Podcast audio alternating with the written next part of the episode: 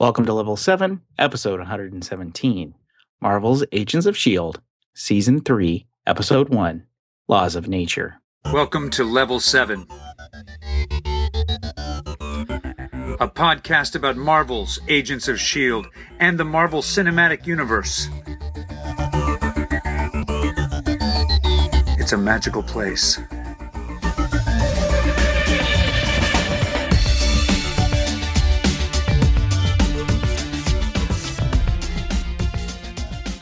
Welcome, agents. Agent Daniel here. I'm not alone. I'm also here with. It's it's me, Ben, Agent Ben, and And. and we're not alone because No. there are people in the chat room right now listening to us as we record or a lot of listening to us as we make fools out of ourselves. Let's just say there's some agents that are in on some jokes that you'll never get. Possibly, yeah, they're there, and we're live, live. We are. And maybe we now know why we don't do this that often. Yeah. So here we are, and this is Daniel, season three. Season Wow. three has begun. Only two more to go, Ricky. Just two more to go. Two more in a movie, although by the time that happens, we'll have 18 movies, 20. But uh, did we get the movie? Winter Soldier was kind of our movie. it really almost was, yeah. It fit in, slid in so nicely. And I'm wondering how well that's going to work here this season. I'm hearing people talk about, yeah, this feels like they're setting up Civil War. And in some ways, yeah, they're they are in some ways. But I don't know how well it's going to how I don't know how neatly packed in it's going to be between what we have with the show and, and the movies. But we'll talk about But- that. Well, but will let's remember, we're also setting up a movie. Uh, you mean the movie that Agent Dylan in the chat room just just brought up? Um, Or are you going to take yeah, credit Inhumans. for the the idea? Yeah, we're setting up the. Well, we've all, all talked about how we're setting up the Inhumans movie. Think about how bold this is to go ahead and start a movie franchise on television. Yeah, this is wild. Uh, although it's not the first time that a movie franchise has been started on television, but this is the first time that a movie It's like the A franchise, Team, yeah, totally started on TV, movie franchise. waiting for the sequel, hmm holding out. Yeah, not not not exactly what I was thinking of. I Liam was, Neeson makes a lot of movies. I was headed more in the you know, the whole Star Trek direction, where it's on Yeah. TV, then it moved to the films, and then the films have got enough popularity to get another TV show. We're kind of going the opposite direction. Had the movies, moved to the TV show, and then the TV show is bouncing back toward the movies. So, uh, this episode has me excited. This episode had me excited when I saw the preview of the first four minutes. And I wasn't just like, oh man, we're starting up soon. I was really excited to see what was going on. I stayed clean. Yes, you So, did. You I didn't see anything until tonight. You stayed pure. So I think we just should get get going because we have some things to give away. We have uh, an episode to talk about, and we have a little bit of feedback to get into. Should we just jump into our our news? Let's do it. Let's do it. Shield intelligence report. You know, it's kind of weird, Daniel, that we're not going to be playing back voicemails from ourselves in this. I'm kind of glad. You two were trouble. Yeah, well, we'll see what happens with Jessica Jones. but here we are Yeah. now. We're just doing our regular intelligence report. We're not we're not preparing for any kind of um well, we actually have a sounder. Let's put it that way. I'm just So, really. I'm really proud of you right at the moment because you actually remembered the name of the segment. Well, I did just get done playing it. That did help, didn't Yeah. it? Yeah. So there's not a lot of news really to cover other than I mean the way I anticipated this going would just be, you know, oh, season three of Agents of Shield began today, and then we would move on. But we do still have uh, some business to take care of. We have a contest that we ran, and the contest was a fun contest. Uh, I enjoyed what what we got. Uh, we posted two pictures. Both were pictures of Funko Pops and one of the pictures was of Agent May, Agent Coulson, and Agent Carter. And The backdrop for that was the action figure variant covers of the uh, Agents of Shield special uh, one shot issues of the comic books, and then the other picture was Howard the Duck, Groot, and Rocket Raccoon standing on a slice of a tree. Uh, Would that be a stump, Ben? no, it's not a stump. It actually is only two inches thick, and it's something that uh, came from a tree in my father-in-law's yard, and he I don't know shellacked it or whatever, and scorched into it some writing, and and it was a gift for uh, Christmas that all the all of his children got. Um, so yeah, I turned it over so the writing wasn't showing. But yeah, it's not. It wasn't an actual stump. It was just just wood. Whew. I'm totally glad that you cleared that up. Yes, yes, because the whole world wanted to know that. But those two pictures then were meant to be uh, captioned, and we got some some fun captions. And we said the contest was if you gave us a caption for one picture or the other, uh, you would get put in for each picture that you put in a caption for, but you wouldn't get multiple entries uh, for doing multiple captions for one picture.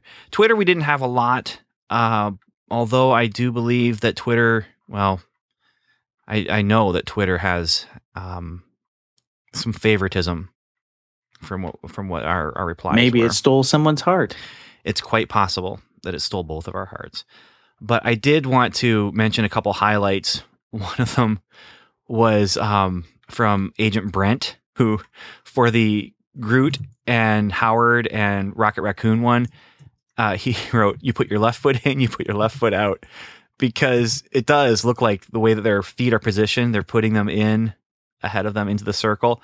The funny thing about that one to me is that Groot has his left foot in, but Rocket apparently doesn't know his left from his right because he's got his right foot in, and it's just kind of that made me made me giggle a little bit. And we had uh, Agent Ben say, um, "Duck season, rocket season, rocket season, duck season, blam! I am Groot." There was some fun stuff there in in both of these. So um, there was someone who it was uh, Nick Fury's fouling commandos. I thought that was a funny one. That was a- a Oh, I get one. that one now. Yeah, yeah. And then uh, there was the one about the movies where they're it's Howard saying, "You two starred in your own film, a rocket and a tree, or a raccoon and a tree." That's the most ridiculous thing I ever heard. Talk about an obvious box office bust. And then Groot says, "I am Groot," and Rocket says, "No, no, let me tell him." But yeah, that was from Agent Caleb. So I mean, there's some fun stuff, and you can go to Facebook. You can find those. Actually, if you go to welcome, welcome to level7.com slash contest one or contest two using the number, not the not spelling it out, that'll take you directly to the the photos that were captioned. So we have a box that has names in it, and we're going to draw out six names, and then we're also giving a seventh prize uh, to the grand prize going to the person who made us laugh. And no, wait, the grand prize is a drawing. The person who made us laugh gets the issues one through six of the Shield comic book plus an, a couple extras that I'm going to put in there. I'm glad we know our own rules. Are you ready, Daniel? Oh, I'm ready. So th- these first names that we're going to draw out, they're going to get um, issue number one of the uh, Marvel Comics Shield comic with featuring Coulson. So we have five copies of that, and we're going to give those away to these five names. And so here we have uh, Agent Ricky Lambert. He's going to win one of those. Um, Agent Jason. He is going to Jason Dogan. Uh, Agent Jessica Olson.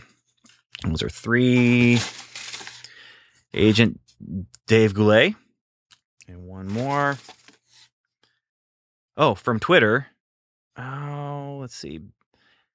Ben Marvel's at Marvel. So we'll have to we'll have to get his real name. So those people won issue number one of Marvel's Shield comic. And then uh Daniel, which one made us laugh the most? Well, oh, Ben Marvels at Marvels, you're having a great day because Yes. our favorite off Twitter, the one that made you and me laugh the most, was the comment. I know my worth. Dot dot dot. About nine ninety nine plus shipping and handling. Yeah, that being the uh, uh, caption for the uh, Agent Carter, where she's talking to Coulson and and uh, Agent May, and yeah, that one I I did laugh. I laughed out loud actually a little bit, It, it's simple, but at the same time meaningful when you know the show. and meaningful when you know that we're looking at a handful of collectibles that, yeah. So That's their worth. So Ben Marvel's at Marvel, you know, I wonder, you know, we're giving him the those six issues. Should we Well, if he's already getting that issue, let's not give it to him twice. well, or should we just give it to him twice and, and ask him to pay it forward and give give one of them away? Let's let the chat room decide. Oh, chat room. So, should we Should we do it? Should we do it? Should we give him two and ask him to pay one forward to a friend or should we Oh, Agent Dylan says redraw. Oh, but Agent Oh. Tolba- Tobash says give him two. And Agent Kurt says do it. I don't know. That is do what? nice and obscure. Okay. Well, here's what we'll do then. Uh, we'll go ahead and redraw. And is that what you're saying? Do it. We're we're gonna go ahead and do it. Go ahead and redraw, buddy. Just spread spread the wealth. Agent Brent with the uh, you put your right foot in, you put your right foot out comment. He now has that fifth issue. Um, and at, at, at Ben Marvel's at Marvel, he's going to get the one through six plus some of those extra ones that are Marvel Cinematic Universe related. It's time for us to draw one more name. And this name that we're going to draw is going to win the box that was given to us by Agent Snook. And we want to thank Agent Snook for this box. This box came from something he had ordered, and then he put a couple things in as well that were Marvel related. But the big thing is there is a pretty awesome Funko Pop in there. And if you've looked at our Facebook page, you might possibly have seen the picture of what's inside there. So I'm just saying I'm glad I already had the Hulk, or it may not have had a Hulk in it. and Agent Ben Bidwell. Agent Ben Bidwell. So I don't know if Ben Marvel's at Marvel and Agent Ben Bidwell are the same person. I hope not, but we'll find out when we get addresses. So if you could contact us, if we called your name, um, contact us on Facebook or through Twitter and get us your address, and we'll wait a couple days. But um, if we don't hear from you in a couple days, we'll try and get a hold of you and and try and get your address so we can get you your prize. So that's our news. That's our fun little hey, let's let's give some stuff away because it's time for a new season of Agents of Shield. Well, no, you need to slow down. We did get a request from the chat room. Oh, really? Yeah, they did ask us to talk about a piece of news. And oh, well, let's hear it. Kev Dog has been doing a lot of interviews lately. He's always doing a lot of interviews. Well, that's that's Kev Dog's job. And and here's a big thing when talking about Age of Ultron. I think that it's inevitable at some point as we're plotting the movies going forward and they're doing the shows. And basically the question he was asked was, are the TV characters going to show up on TV? I mean in the movies. Of course they show up on TV. Yeah, Come on, that's Daniel. kind of the thing that they do. Kind of the yeah, point. yeah, yeah. So that's the big, you know, he's basically saying eventually, eventually we're going to see folks from the television universe show up in the movies. Thoughts, Ben? I think it's great. I think it's inevitable. I'll believe it when I see it, though. Well, Agent Dylan p- points out that uh, Drew Goddard said no. And here's the real sad thing. No, no, no, Is he- I do think He points oh, out Drew. Goddard said so. Said Oh, so. oh, thank you. Daredevil was almost a movie.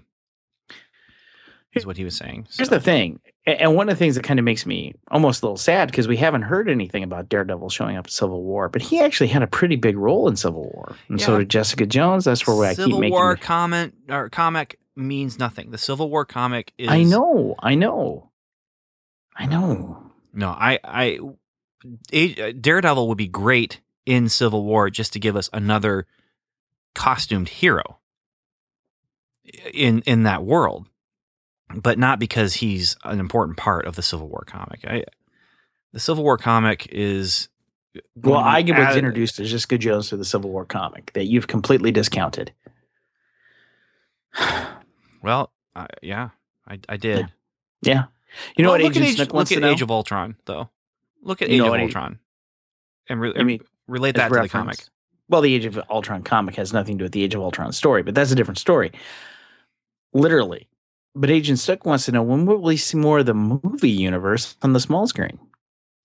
Yeah. That's what I want to see. I want to see Steve Rogers show up. Well, and I do think there was a time. I mean, last year I think they kind of just gave us Sif as that that handhold to the MCU. To I mean, to to the movies, you know. But I believe she now has a series. So Her own TV show, you mean? Yeah, so I really think maybe we need to all not watch that series so it gets canceled and she can do more guest appearances as an Agents of Shield. Yeah. That's the way to do it. So Let's let's, get her not- fired. Let, let's boycott her show. Uh no. What are the chances she'll ever show up on our show now? It's still not a bad chance. I mean, it's still she could potentially, you know, they do that all the time.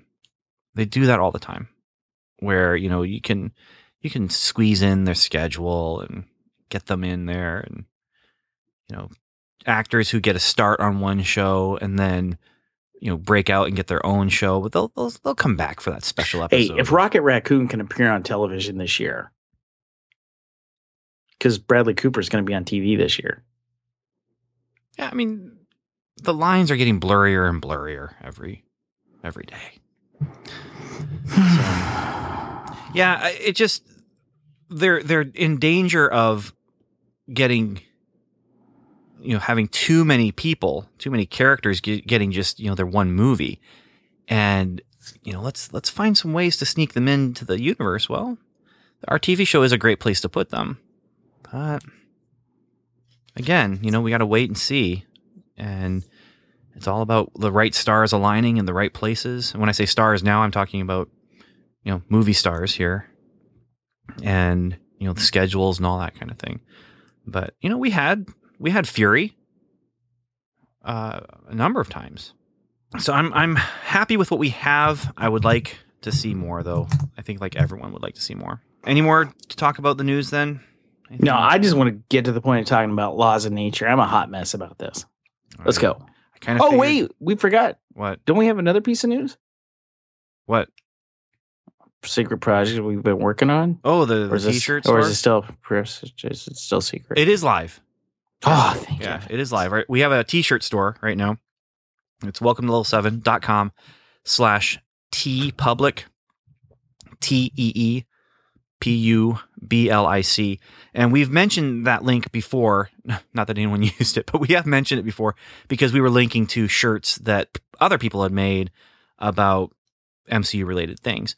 But we actually have three original designs up there now that are designs that actually go along with what we are with our, our show. I mean, they're they're designs that are specifically about our show. Well, So- and And when I, say our show, yeah. I mean Welcome to Level Seven itself. So, Hmm. including uh, new artwork that will be new episode artwork that no one has seen before. Um, it will be on our website tomorrow when this episode goes live. However, i you know, people in the chat room can go there right now and they can see we have a, a new picture of Daniel and me. That'll so it's a little spoilerific. yeah, yeah. And then there's a shirt that Daniel might wear, but that I never will. And, No, I, I think I'll look pretty in it. and then there's a shirt that's that's a shirt with our logo on it. Um, we're gonna add some shirts back into this that are from other people's other people's designs, and we have a couple more designs in the works. But yeah, purchase of these shirts uh, helps our our show. It, I mean, it helps us with gives us a little bit of a of a kickback, and that kickback can help us as we are paying for equipment and stuff. Um, we do have some equipment that is breaking down that Daniel doesn't even know about right now. Oh But- no! Yeah, we we had some troubles that, or I should say, I had some troubles uh, last week with some things, but Now I am a hot mess. yeah, yeah, yeah. You know, Brian asks a very important question when we talk about support of Welcome to Level Seven, which is, what about the first class commentary? You mean Agent Agent, Dylan asks that question? Yes, Agent Dylan asked that question. What about it? Well, we are now moving into the school year, and it really depends on, honestly, lacrosse. There's a there's a lot of lacrosse. Yeah. U19 Fall League, man. U19 Fall League. So, If it makes you feel any better, right at the moment, I don't have any leagues scheduled until February after that. that's so nice. November to f- January. Okay, all right. So we could be looking at like a Thanksgiving break kind of thing. Maybe I don't know. Maybe Maybe not. Maybe just some winter c- clinics. Okay, I've got one of those I'm working on too. So Yeah, yeah. I, I there's a don't. lot of lacrosse. You get you get an agent to design a T-shirt, and then all of a sudden the lacrosse just explodes. Yeah, that's right. Uh, Agent Stook designed a T-shirt for your your team, right? Exactly, Yeah, yeah. That's a that's a cool design. it really is. So I'm ready. Then you ready to talk about the the episode? Let's get into it. All right.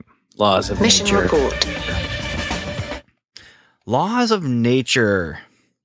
So let's get started with uh well, let's let's talk about where our our team is, our cast.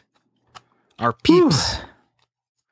Our peeps. Here here's what we, here's I made a list of all the people who appeared or did not appear. And uh for example, there's two people we don't know about. One is May. Agent Well, May. she never came back from vacation with with her ex husband, She's on vacation, but she's never coming back or never came back. and we've all been on vacations. We we really have. Where we just haven't wanted to come back. We just keep extending it. Yeah. The the difference is we don't all work for a clandestine organization that basically protects the entire world. So, Well, nobody knows they're doing it, so nobody's going to notice when somebody's not there. but yeah, so May on vacation, Ward. He I am assuming is continuing his mission of uh recruiting people for Hydra. But We we know he's been doing it quietly because traditional Hydra money sources have not been moving. Follow the cash is not something that our agents can do here. No, no. But he's not around. Then we get into our cast who appeared in this episode. Um oh, here's the other here's the other big thing. Uh Shield, as far as the rest of the world is concerned, it's not around. It's gone. They mm-hmm. are definitely a secret force.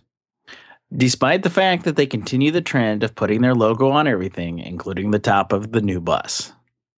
Yeah, but the bus is flying over people. You know. It's flying But still, over. Quinjets are getting into that top, so they can see that. Well, yeah. However, as far as the world is concerned, they're out. But we do have they they have their base. They have their their new their new bus. What do they call that?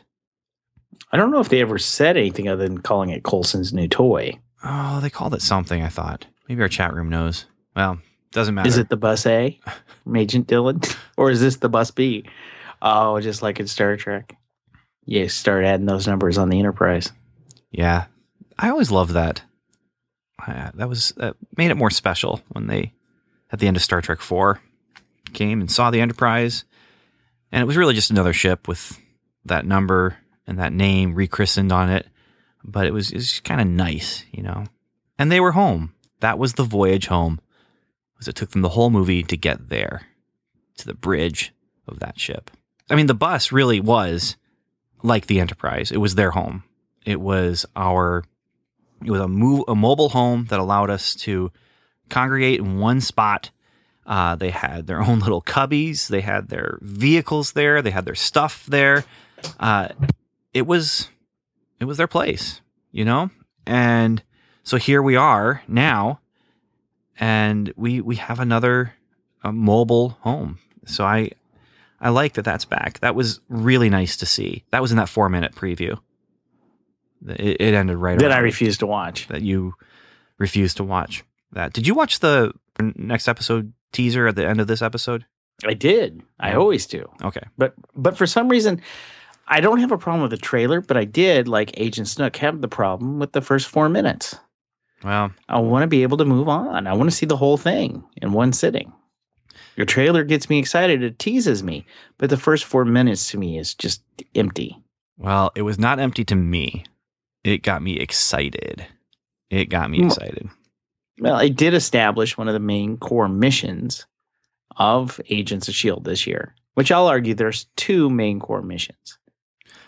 So Coulson, he is directing Shield. He is in the field, and he has a bionic hand.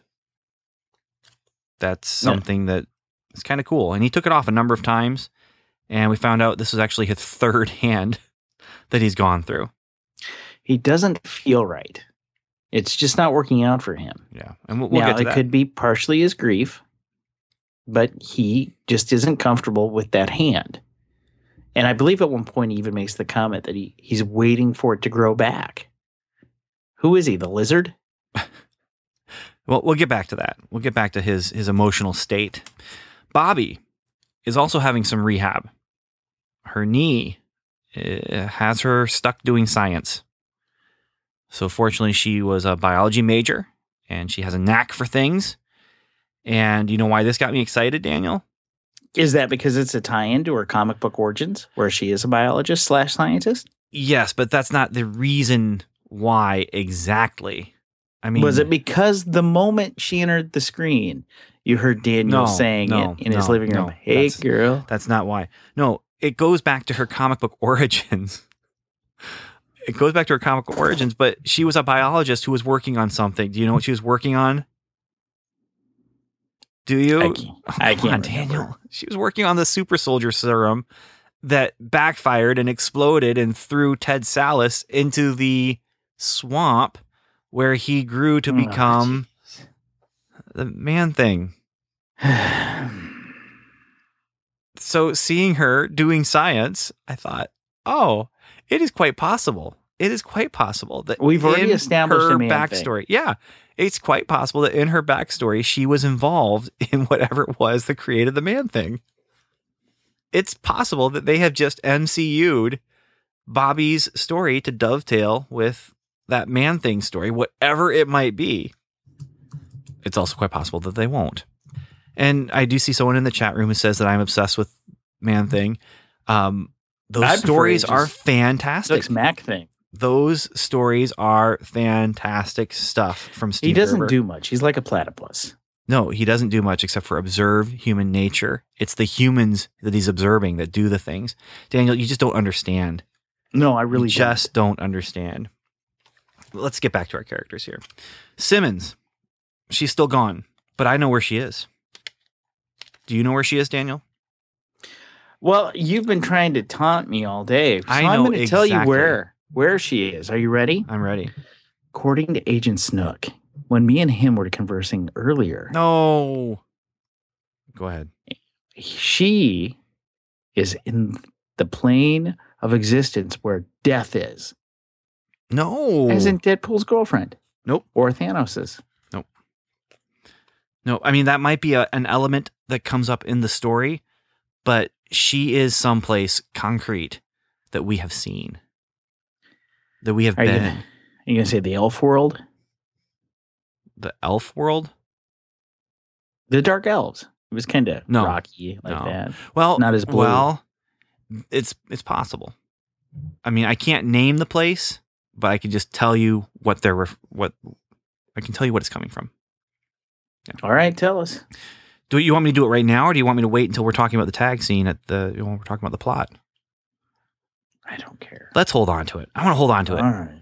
Yeah, we'll get there. Uh, Fitz is tracking down every lead possible to help Simmons get out of the monolith. and he is very, very assertive. He He's is Indiana Jones. aggressive. He is Indiana Jones. He is not stumbling over any words. He is not stuttering. And he is not forgetting words. He is, I mean, he feels more like Fitz. And in this season, he is trying to help his friend instead of needing to be helped by by his friend. Mac is Skye's partner and is out on the field with with Skye. but he is not the muscle because Skye is the muscle. She is the field leader. She is in control of her powers, and she's also not called Skye anymore, except for in my notes all over the place. You know that whole "I am Coulson, Coulson is us" thing. Yeah, I am Coulson. I can't bring myself to call her. Well, it's because you're not inhuman. But here's the thing that's interesting about Mack. Mack Mm-hmm. is still very, very concerned about things getting out of control. He's walked away the monolith. Yeah, He won't let anyone touch it. He's in charge of it. that's his that's his mission. I mean that's that's his one of his jobs when he's on the you know back on on in the base is to catalog and and determine what's going to be done with this technology stuff. And what's going to be done with the monolith? it's locked up. And he is very upset about Lincoln. He didn't want Lincoln out in the open, where he, as he is. But at the same time, he is pretty much partnered up with the most outspoken of the Inhumans, and and uh, he's clearly has a ton of respect for her.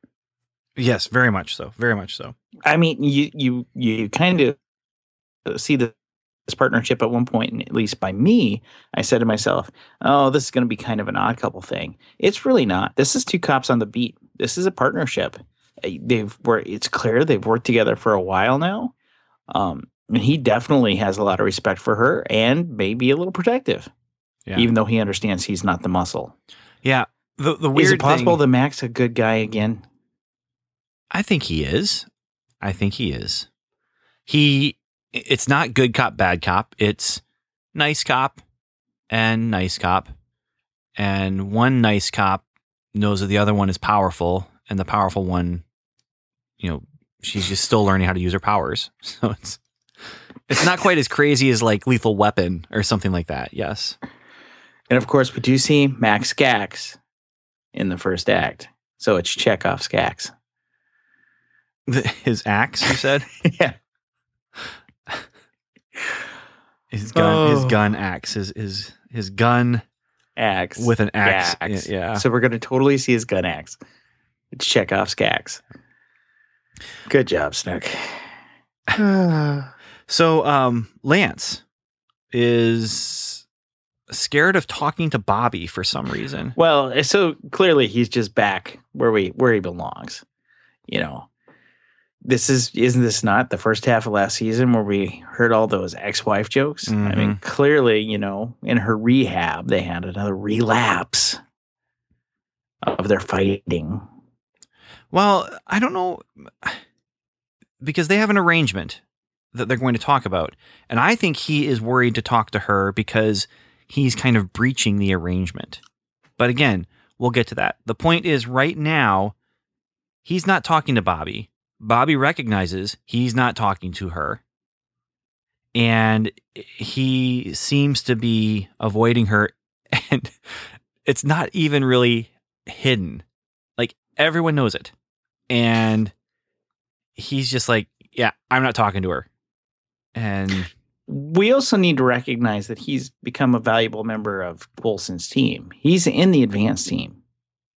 yes, he is. He was he was in the field on the ground with Daisy and with with Mack when they were doing that first 4-minute mission we'll talk about in a moment. And Um, really, I mean, he has to be because uh, Bobbi, again, not ready. Uh, May, not there. Ward, evil. Yeah. And then we have Lincoln, who is working in a hospital. He is not helping Shield, but he this is nice. This is one of those things where he is taking his his personal nature where he likes people, he wants to help people. His job with the Inhumans, helping people. Helping people, you know, get their powers under control and that uh, and helping people accept their powers. And now here he is working in a hospital. And that's a that's a nice um Well, he is a doctor. yeah. That's where you generally find them. Well, yes, but doctors on the run because they have superpowers, they might be Na, na, na, yeah, they might be on the road doing their you know, going from city to city every week. Like uh well, like Mike Peterson, honestly. And then the other thing to note is that the fish oil has caused inhumans to spring up everywhere. I was a little worried at the end of last season. We were worried that maybe this was going to cause people to die, like a certain agent of ours who will will be missed, Agent Triplett.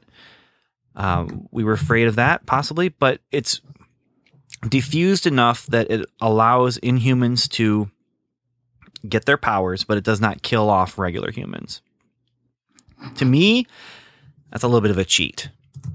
I think that they have neutered the stakes a little bit for the, you know, what's happening here with the the inhuman stuff with the Terrigen mists. But yeah, I, I, I feel like they they should have let the stakes remain.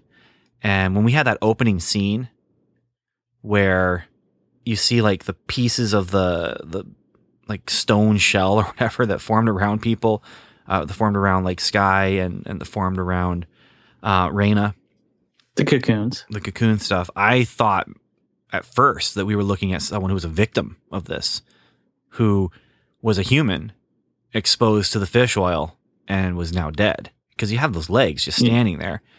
Um, but no, it wasn't at all. It was. a You thought it was a case of trip. I did. I, I thought it was a, a trip situation. And then as they continue panning the camera, you realize that someone has walked away from that scene.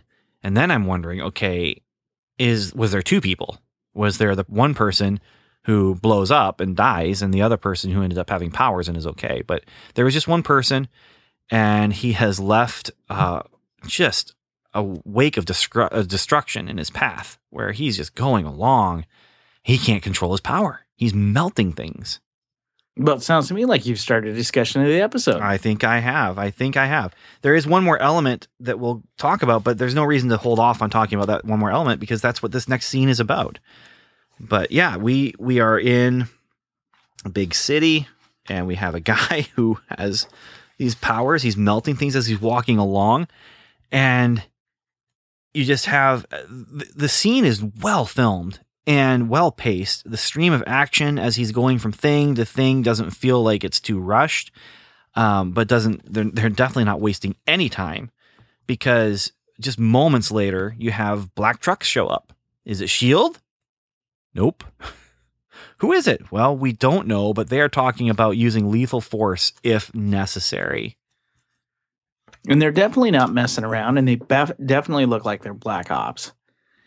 But you look at this guy, and you know he just came out of a cocoon, and he's scared. He's just screaming He for help. He can't control it. And I, for one, I'm trying to figure out, you know, because he's a new inhuman. We know he's a new inhuman because we saw the cocoon. What exactly is he doing? What's he melting? What he's what's he not melting? Does he melt all matter or is it metal? Turns out it's metal. Seems to be metal, yeah. And you know, I I like that they when when he melts things in the car, you know, the car hood, there's a small explosion. You know, the car is not made out of explodiodium or something like that. It's just it's just one small brief explosion of of gas that's been ignited from melting the the engine block. Um, it's nice effects. It's emotional. It's the stakes are high already for him, but then you have these guys coming in. He melts things, and they are opening fire on him. They just open fire. They're not playing around at all. And then, No. and then we get the dramatic entrance. Bum bum bum. The music starts to swell. The bad guys are getting thrown around as they're coming to, you know, close in on him. Which, by the way, I liked it that he went to hide, and the guys are walking by the alley that he's hiding in, and they totally are like, "Oh, nope, there he is," and just look at him, you know, instead of what would happen in a normal situation where they they would just let it be a situation where you know he's going to hide there, and they're just going to walk by, and it's completely unrealistic. No, they they're they know what they're doing. They know their job and they turn and there he is. But then they go flying. A car goes flying. And then walking into the scene, walking into the image, into the frame, arm extended, hand open as if to, you know, use the force or something like that. It's Quake. It's Daisy. It's Quake, it's and she it's looks Skye. very Daisy, yeah. very Yeah. Quakish. and she looks very shieldish. It's nice to see something that really is harkening back to the shield jumpsuit jumpsuits. It's nice to see. And she's here to help. And now she has to convince him to step into the great glass elevator. because Well, which isn't too hard to do, and people are trying to shoot you. because they're going to get in the great glass elevator. They're going to fly above the city. They're going to land in Charlie Bucket's home. They're going to push grandpa and grandma's bed into the, the thing and take them to the, the chocolate factory. Um, someone posted something on, on Twitter saying that it was like a combination between the, the great glass elevator and, and the TARDIS. And yeah, I can see that. I can see that. But really what it is, it's one of those um, units, those pods, f- similar to what we had on the on the bus. Only this is it's mobile, and if that pod gets thrown off of a bus and thrown into the ocean, It's gonna be okay. it's gonna be totally okay because it has its own jets. You get the impression that you know it's it's not the most mobile thing in the world. It's not a Quinjet, but it's definitely you know it, it- they use it for extraction. They use it for the rescue, and he gets in, and it has those hexagon uh, styled to the walls. So you know, okay, this is meant to contain someone with powers similar to what they had on the bus before and they take him up. They take him up, and then we get our new bad guy or bad gal, I guess. Uh, Rosalind is her name that she's going to give Coulson later on, but she shows up. She says it's hard, getting harder for this to go unnoticed. And then, Well, and it because there's helicopters and news crews yeah, she, and she says there was helicopters this time. Like, uh, and Coulson takes a picture of her, and this is the first time that he has seen her face. This is the first time that they have kind of been able to get an idea of who they're going against, because what we find out, they have been, they have gotten places five times now, and they've been too late. The inhuman that they're go- going there to find it's they're gone. They're gone and and so they know that there's this other organization. But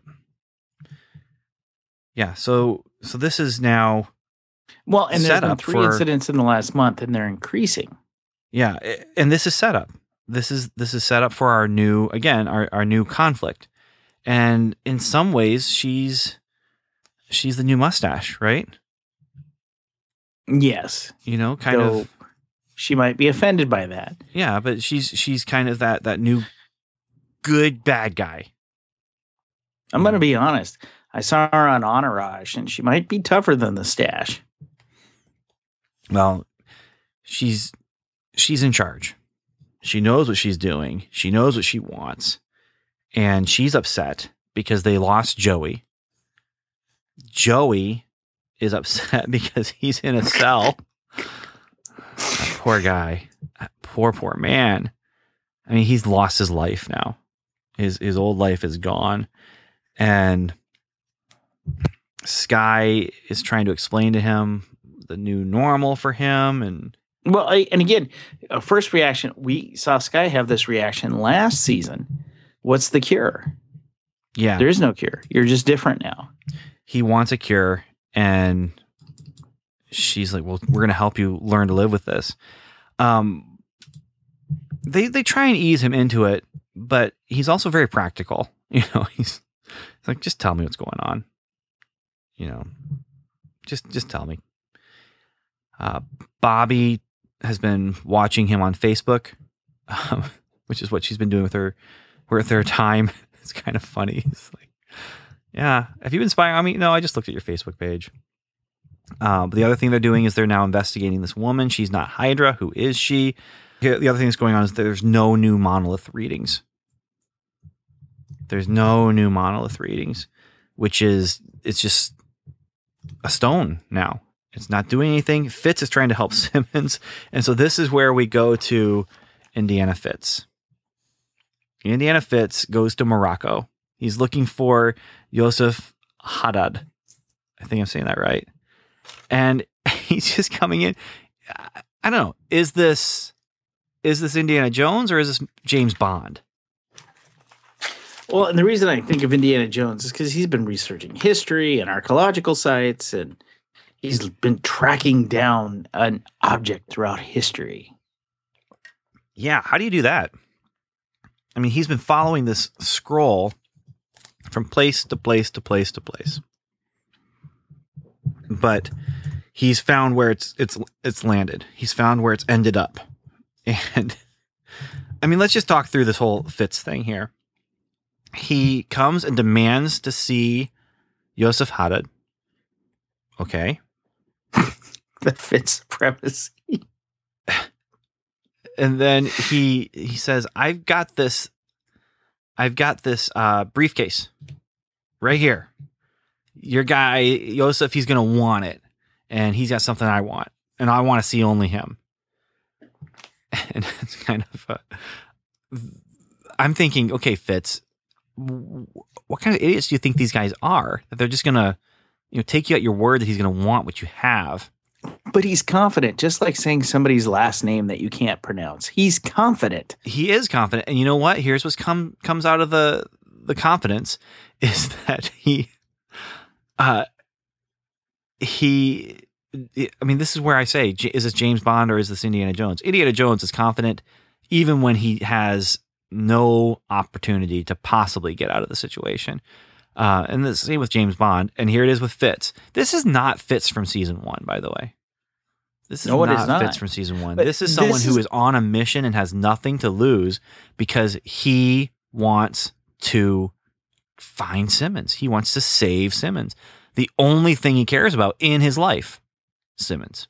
And that includes lying to Coulson in order to cover up the fact that he's doing this. And they keep saying he's tried several last shots. Mm-hmm. He keeps, he's doing everything he can to find her. Agent Dylan says that the uh, briefcase was the Phase One Blu-ray set. It was good Which- know somebody bought it. You know, Yosef, there'd be value in that for him. I could I could see Yosef wanting to go ahead and and trade for that. So, but yeah, they he goes in. I hope it doesn't have cluster bombs in it or splinter bombs in it, Agent Snook. He goes. Daniel, you can't you can't talk to the people in the chat room because the people who are listening to this later on are have no idea what you're talking about. I know. It's like So- for them. No, but you can't do that. I, I totally think I can. I I, I don't think you can because I didn't know what you were talking about. Uh, Well, it wasn't for you. It was for Snook. No, we, we are recording something that goes out to lots and lots of people, though. Uh, Agent Snook says that he has the Phase One Blu-ray set, and that's what Daniel was saying was that he hopes that there's not splinter bombs in it because that's what is supposed to be in the briefcase. But he he goes in, he's confident, he he has nothing to lose, and he is just going to, you know, you're going to give me what I want because I have something you want, and it's going to work. And they he says you have a, a I've been looking for the scroll i've been doing this i've been doing that i've been doing this i've been doing that and the scroll is here. I'll trade you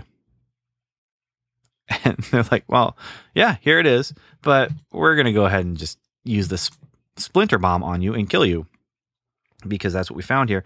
But then when he activates the splinter bomb it's actually some sort of flash bomb kind of thing that that uh Fitz is ready for. He grabs, and this this feels again Indiana Jones. He he grabs the thing, he runs, he steals his taxi. He's got a chase car. going on. There's a chase through this Morocco City uh, street, and he's got what he wants. Phew.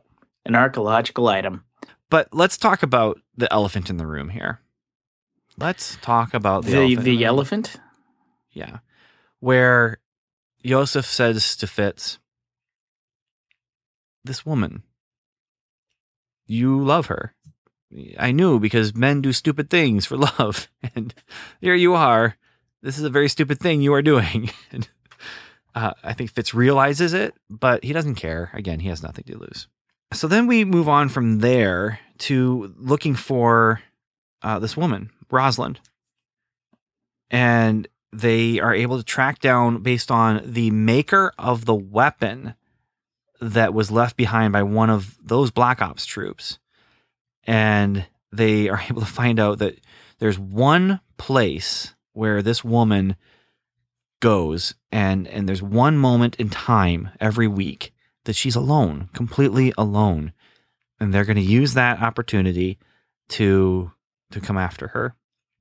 So they find her in the sub uh, the subway car and then we realize she has totally played the man with the plan It's a trap. it totally is she let them find her This is why I totally choose a different path every day to go get my donut. okay I'm a safety kind of guy, man. when when when you realize that she totally has set them up, you almost wonder if she was, you know, maybe even wanted them to find the gun. No, that's not what I wondered. What do you wonder? I wondered, did Coulson know that he was walking into a trap? So the trap is actually his trap. I was waiting for that. I was waiting for the the trap to, you know, that's that's the man with the plan, Coulson. Man with the plan, Yep, Coulson. Totally AC, man. Yeah, because Lance is there with him. And Lance is his personality, man. He's just He can do math. Well, but he's he's sitting there and he's just totally like this is his boss, you know? This is his manager. And he's just, you know, being snarky and he's he's being uh you know, just I I believe there's more of them than us, you know, and, and That's a team for for each of us. yeah. If I was his manager, I, I I'd probably have to have, you know, I, I'd bring that up in the the year end review. One of my favorite stories from a member of my team is she told a story to her mother in which she said that she told her boss that he was evil, the boss being me. And then her response when her mom said, You probably shouldn't do that is, Well, that's Daniel. I totally get that. Daniel, I'm just saying, year end review, you're going to bring up, you know, remember that time when I was trying to completely have this edgy banter with my opposite from the other organization, and you were completely derailing the whole thing by bringing up the fact that I had no upper hand in that situation. No, because there is no other opposite of me at any o- uh, other organization because there is only one Daniel. Yeah, yeah. There can be only one. No matter what, with with Coulson, you know, he, he's not. It's hilarious, though. Yeah. Come on. He's doing math. Oh, it is really funny. It's funny, uh, but again, if I was Coulson, I'd, I'd be feeling like, you know what, you're stealing my thunder because I'm putting out some good lines here, as they're going back and forth talking about the whole situation. I hadn't even thought about that. I hadn't even thought about that. This is somebody else pulling the fill card. It is. It totally is. So as they are giving their banter back and forth, we are finding out that Rosalind and her crew aren't necessarily as bad as we think that they might be, at least in their motives. Maybe their methods. well, we did. but we did see some corpses earlier at her shop. Yes, but where were those and corpses last time we had a big bad with corpses, he was killing those people and then doing stuff. Right. We are thinking that when we first see them at their base or whatever it is. But now, now we are seeing that she seems to be worried about people. People are dying and that bothers her. And it's Coulson's fault. And she's not saying, oh, I want to kill inhumans because I want to study them. She's saying these altered humans are a threat. The laws of nature are changing. And until the laws of man change, you know, in accordance with that, we are going to need to do this. And then they can they accuse each other of killing inhumans because she is getting there and these inhumans are dead. So it sounds like you have this kind of three basically someone gets there first, kills the inhumans. Rosalind and her team get there, and the inhuman is dead, but they take them with them, and then Coulson and Daisy get there. You know, last last in line. Nobody for you. In the meantime, You know what they're thinking, talking about in the chat room, by the way? what are they talking about in the chat room? The need to ship Rosalind and Coulson. don't need to. or as ship. we'll call it from here on in, out, either Felinda or Roscoe. Roscoe. It sounds like something from the Dukes of Hazzard. I know I love it. Roscoe So Roscoe Beagle. Train. Yeah. Felinda, I like. That sounds a little bit like Melinda, though. You know, though, it really does establish that she is the season stash. She is definitely Coulson's equal. Uh, she, I love that they are coming face to face here, and it's actually face to face and not just on a television screen. And I'm that's that's better conflict for me. You know? Hey, Phil, like me, he's not a big fan of the phone. He wants to have that meet and greet. yeah. Read that body language. Yeah, and so they're they're talking, they're face to face, and you know, she's she knows. She knows that he has died. She knows that Tahiti is a magical place. She knows a lot. But she doesn't know where Coulson and his team go because she doesn't know where the inhumans that they're taking are being hidden. She she's a good foil.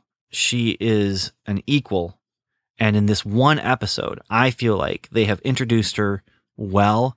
And I feel like they have introduced someone that I am willing to accept is going to be able to take on Coulson at his own game. Now, we, I, we want to find out more about the organization. We want to find out more about her. But the other thing is, we're going to find out there's some official sanction going on here. And tie ins to unpopular MCU movies. Oh man. Oh man. Yes. We'll get there. We'll get there. So meanwhile, Skye is trying to convince Lincoln to come with her to help. You know, they got this Joey guy and he needs help and he's got his powers, right? We also find out that someone else is there for Lincoln and it's a big, scary dude. A great big, scary dude who looks like, again, like a lot of the Inhumans, he stepped off the set of uh oh what was that Clive Barker movie Nightbreed. Yeah, I don't watch scary stuff. Yeah, I know you don't. But if well, you and here's the thing ab- if you did, you would year. totally be like, you know what, Ben, you're right. You're right. I don't like scary stuff. Yeah, Agent Snook mentions that Nightbreed is not scary. I, I think it is a little. It, it's maybe I'm not so much gonna try- scary as it is um strange and odd. Yeah, I saw The Visit recently, and for anybody who's seen it, many of them, many of you might say it's not that scary, but I was definitely, definitely curled up inside my uh my hoodie. And Agent Dylan says that the big scary dude is a Nausicaan, which is a reference to Star Trek Next Generation. Well, no, what he really is is he's Lash. yes. So this is an interesting development for me. So, and we never use his name here. But I almost wonder at times if they created Lash, because Lash has only been around for a little over a year. Was Lash created with the idea that he could be used as intellectual property within the Marvel Cinematic Universe? We've heard a lot of rumors about them not allowing people to create new mutants and and not being able to move forward mutant stories just out of fear of creating intellectual property for another studio Hmm. was Lash intentionally created with the idea that maybe he could be used in the way he's being used now. It's possible. It's entirely possible. Um, I mean, so Marvel has what 3,000, 6,000 characters or something like that, and but this is a really recent character to be bringing in. yeah, I, I think if he wasn't created for this purpose, he is definitely one that they said, "Hey, this guy will work for this purpose." And, and basically, I'm going to give the comic version of Lash, which, as Ben says, has doesn't matter, doesn't matter at all. I have not said Uh, that it doesn't matter at all. I'm just saying Civil War as a comic book has no bearing on Civil War as But a anyway, movie, Lash- except as a starting point. That's all I'm saying. Lash is from a tribe of Inhumans that is not Attilan in the Marvel 616.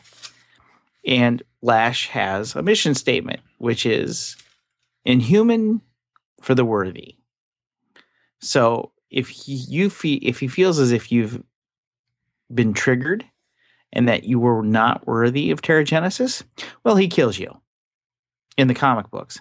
He primarily serves as a foil to Queen Medusa's efforts to bring all the new humans, which after a major event, much like the fish oil event uh, in the Marvel 616, but uh, a little bit different. Okay, a lot big, a lot different. But again, in humans springing up all over the, the world, Queen Medusa is attempting to bring them refuge in Attilan, while Lash is with his small group of followers going out and murdering new humans, new inhumans, um, before they have a chance to really experience their inhuman life, pri- primarily again because they are not worthy.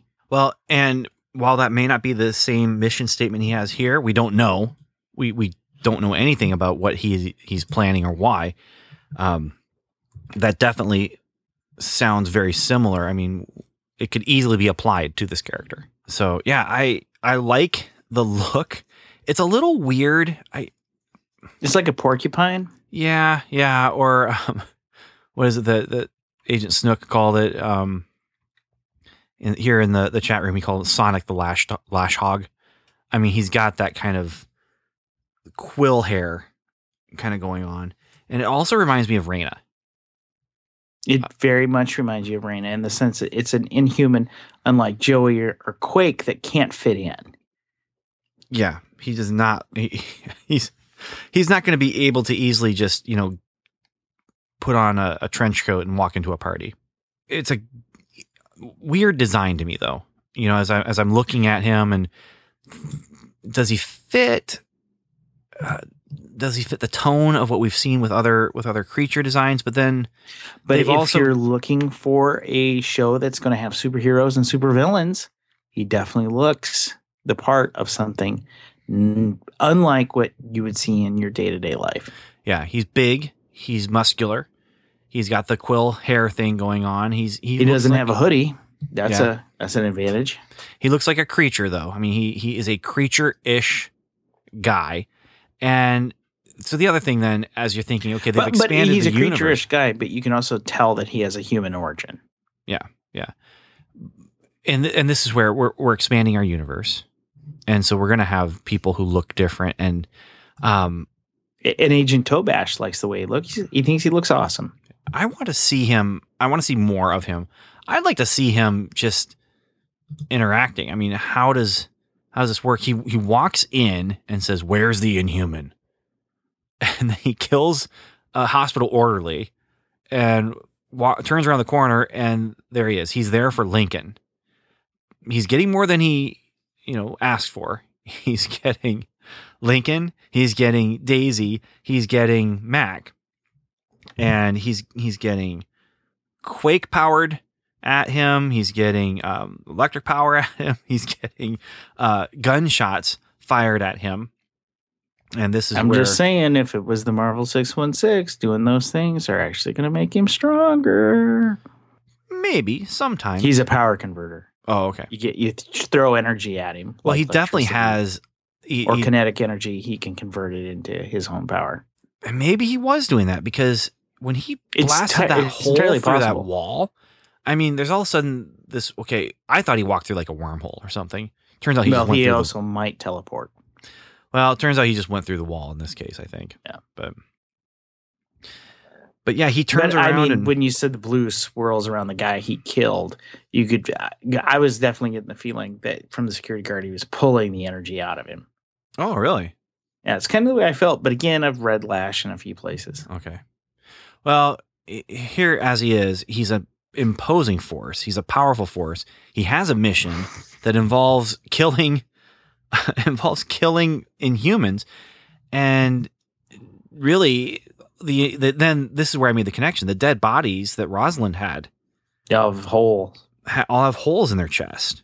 Yep. and you know it looks like an energy weapon was used against them or something so this is where we find out and it's right after uh, they accuse each other of killing inhumans and and Coulson says is this you know what's what's going on here are we actually being honest and uh, this is where we cut right away right away to where's the inhuman?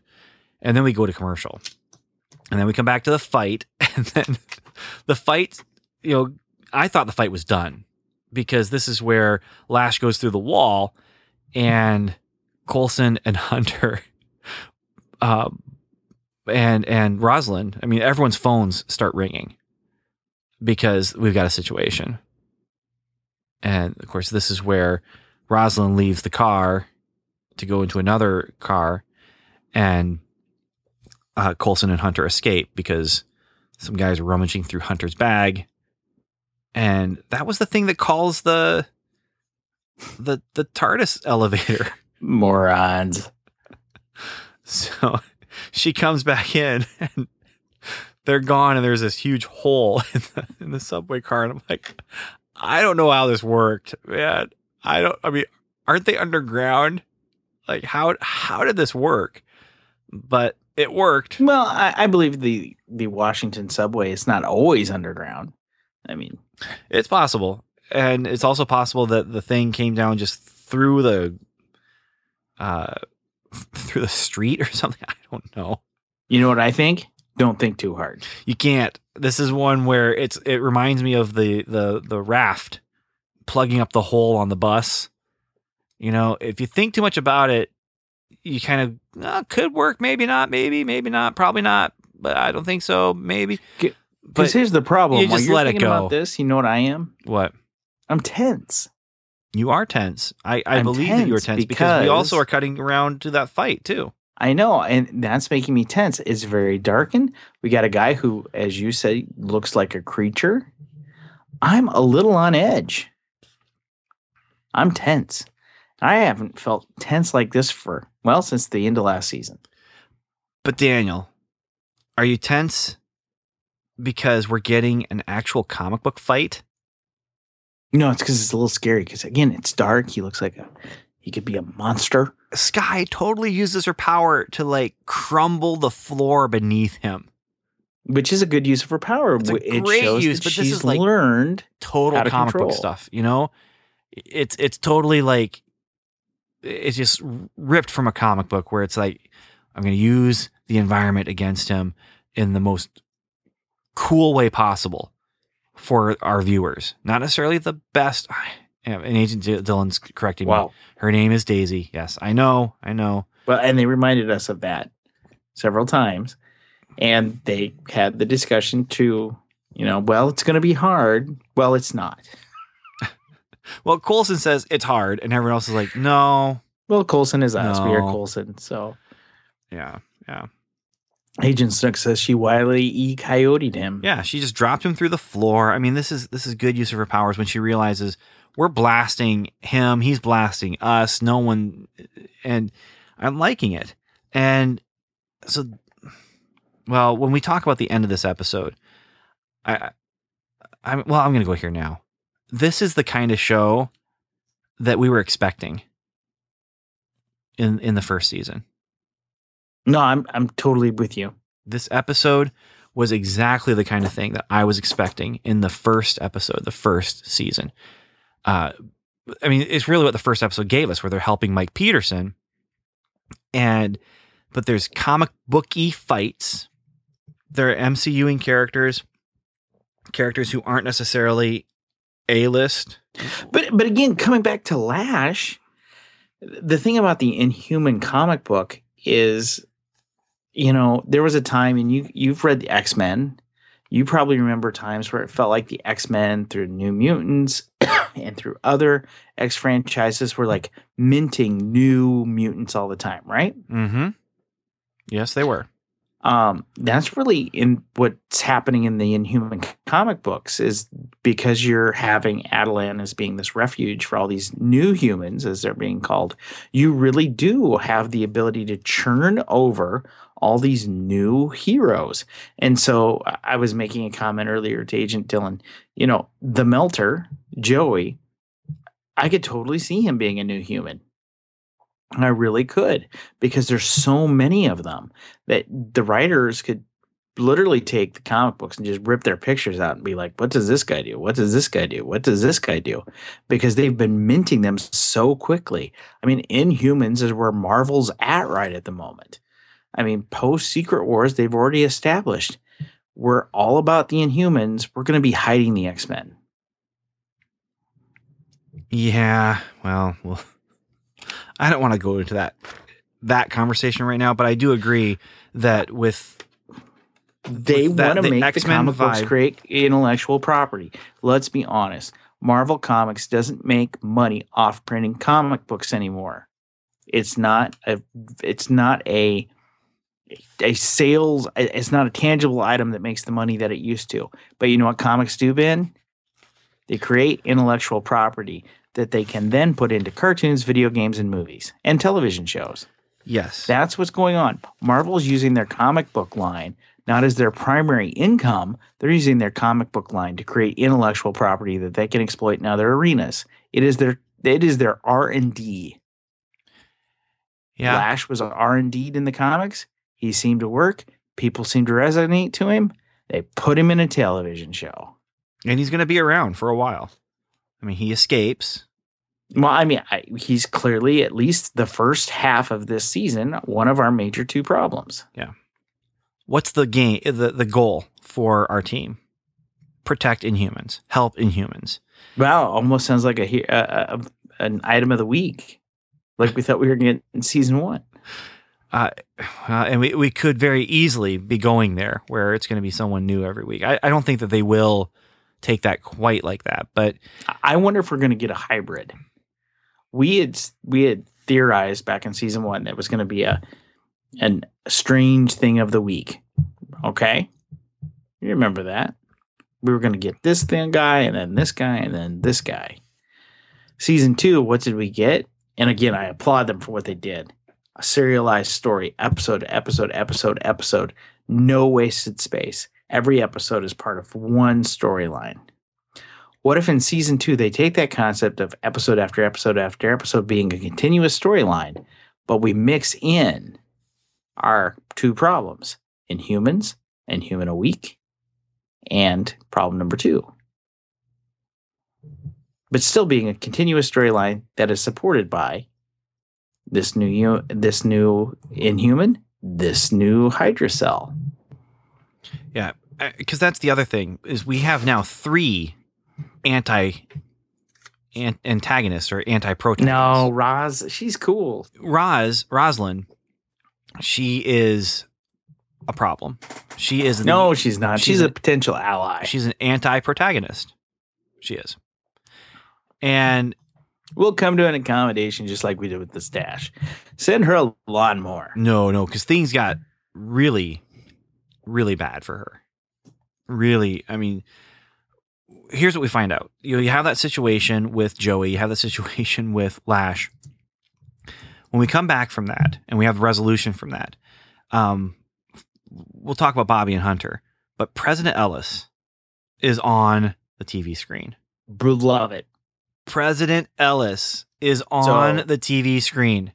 Earlier we asked the question when are we going to see the movies come into the television? How about tonight? President Ellis from Iron Man 3 is on the TV screen right now.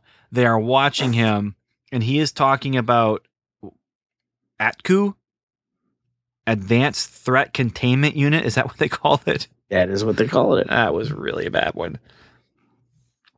Like they, they couldn't even call it sword. You know, they could have called it S.W.O.R.D., right? Eh, but that's not.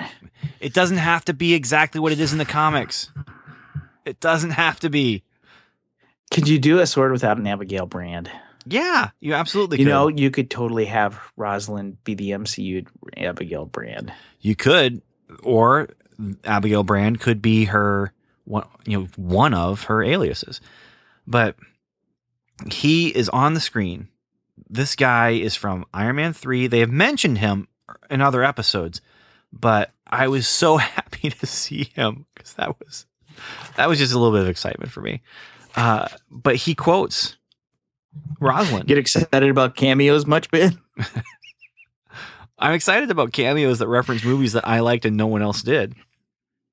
But he uh, That's true enough. he quotes Rosalind and says, "Laws of nature are changing, and the laws of men need to change."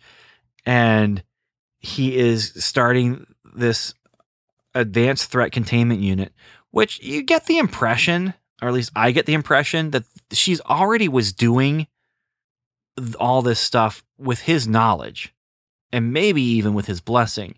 But now he can come out and officially say, This is what we're doing. Shield would take care of this if Shield was still a thing, but it's not and, a and thing. if they weren't bad guys who were dropping helicarriers on top of right, right. I mean, the whole dropping helicarriers on, thi- on on the city just really put a damper on our relationship with Shield. Um, Well, but this whole scene, he, he's like, "Hello, it's episode one of a new season, so allow me to just take a moment and remind you that you're part of the Marvel Cinematic Universe. Here, allow me to reference Avengers. Oh, allow me to reference Dark World. Oh, allow me to reference Age of Ultron. Hey, I'm already here. allow me to just Man be 3. here myself, and just by virtue of standing here, reference Iron Man three. And let's not forget, Pym particles were referenced tonight. They were the incident. They were the, well, and they were referenced um, in conversation with with uh, Coulson and Fitz in in that emotional conversation with with Coulson and Fisk. Fisk, I, Fitz, not Fisk. This is not Daredevil anymore. So- You're out of practice, aren't you? I am, man. I am. So we now have this this this episode. It didn't just feel like an opening for a new season. This could have been a pilot episode. This could have been the pilot episode. There's some things they wouldn't be able to do that we wouldn't have as much resolution or res- resonation with with uh, the the monolith. You know, all the stuff with the monolith and Fitz and Simmons and stuff like that. We care about the relationship because of the previous two seasons. But all the setup that you're talking about here, President Ellis coming on the screen and saying, "Hey, this is what's happening, and this is this is our new normal now," and basically announcing. You're saying he's saying, "Well, allow me to reference this and allow me to reference that." His speech goes like that. Allow me to reference this, allow me to reference that, allow me to reference this, and now allow me to set up the tone and the conflict for the remainder of this season, or at least the Or first at least half the first half. season. Yeah. I mean, let's be honest. We we can really only count on it being a first half. Right. I mean, well, that's that's the way that they seem to be shaping their storytelling from from last season. Anyways, you have these half season arcs, and and there's there's some validity and value to that. I think, uh, because then you get to the middle and you have resolution, but then set up some sort of cliffhanger like you would at the end of a season, and then you go to Agent Carter, and then you come back and you resolve that cliffhanger and and move into a, a another another problem. And I think this first half. Well, we'll we'll talk about speculation. We'll talk about speculation. But let's talk about Fitz and Coulson because Fitz believes that in the this little thing that he got, this little jar container thing, It's parchment. is a parchment. And in that parchment, he's going to find out the description of what the monolith is. And Coulson is talking about, you know, man, you've done everything. You've done all this. And, you know, you even wanted to check and see if she went subatomic, you know, after what happened with Pym. And ah, man, I want to get more reference to Pym because we had Agent Carter in Ant Man, but he was part of S.H.I.E.L.D. I mean, he was helping S.H.I.E.L.D. back when Stark's dad was still alive. So he then, you know, But- what does Fitz find? He finds this one Hebrew word. The word is death. Well, that's not really much of a description, but it's very ominous. like, well, and he thought it was a black hole, and he tells Coulson that he's convinced that it's a a solidified black hole, and that she's somewhere. He's got a theory, and you know this thing's going to tell him the directions, but he misreads the word. You know, black hole is death. So he, he misreads it. no, I'm kidding. I mean, again, death. You're, you're going to tell us all what it means. You've been telling us all the time. Well, I have an interesting theory about this death thing here too. Okay. This death thing that we're talking about. my my here my my my my theory with the death thing is going to be absolutely wrong. Okay. But the thing with this death, it's written in Hebrew.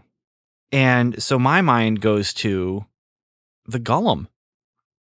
And the Golem has uh, you know, it's it's um the Golem is activated by putting the word for truth on its forehead, and then it's deactivated by removing one letter and changing the word truth to dead. I, I am pretty sure there were three Hebrew characters on the the parchment, three Hebrew letters on the parchment. I didn't catch what they were. I don't know Hebrew well at all. I just know tiny, tiny, tiny, tiny, tiny bits. Uh, the word for dead is actually two characters long. And so I, I don't think it's the same word that you would find in a Golem, but there is a Golem character in the MC or in the in the 616 universe. And you know, I I bought those old 70s comic issues when mm, well, because a Golem is almost a swamp monster. I'm just gonna I'm just gonna lay it out there. I have a problem. Yeah. It's probably wrong. Has nothing to do with Golem, but uh, and, and when I say Golem, it's not Gollum from Lord of the Rings. It's And Golem. you're totally missing the important parts in the scene, which is Coulson I am not missing the important with, parts of the with, scene. We haven't with gotten someone there that he yet. cares about, We someone that he's mentored, discussing the need to grieve and to, and to move on, and how that person would have wanted that because we knew them well and we knew them in a way in which we knew how they felt and believed, and how you're not the only one hurting, but I'm hurting too, and all this emotional stuff I'm not missing that. packed in I the was scene getting to for that. you to just make a comment about man thing. I did not make one comment about Man Thing. Oh, that's right. You mentioned swamp monsters. Aren't they all man thing? No. And the other thing that with this death paper is death. The person, the personification of death. That is the thing that Thanos wants to impress. It's kind of his lady, It is. literally. It is. Uh, so there's those two things that I don't think are actually related to the parchment, but they do. My mind goes there because they're related to the Marvel Universe and the 616. However, it's very interesting that you have him saying, okay, well, where is she? Where is she? Where is she? How can we get her out? What is this thing? And then he gets a note basically saying, what is it? It's death. And this is where you have now, okay, you need to mourn her. You know, she's gone. She's dead. And I'm just going to say this at this point, Dad, you've had this conversation with your youngest. Maybe you need to keep an eye on him. Don't let him near the knives. Maybe lock up the booze cabinet. Maybe invite him to a movie. Let's not just let him run loose and free. I like what he does though, where he brings the the idea that Simmons is gone and ties that into his missing hand. You know, he he says, you know, nothing feels normal. You know, I'm on my third hand now. Nothing feels normal because why? Because it isn't normal. Getting used to life without Simmons is not going to feel normal. Why? Because it isn't normal. You're going to have to you know you're you're going to have to live with it and you know he says you know i i not only lost my left hand i lost my right hand too. May she's just gone. She's just gone.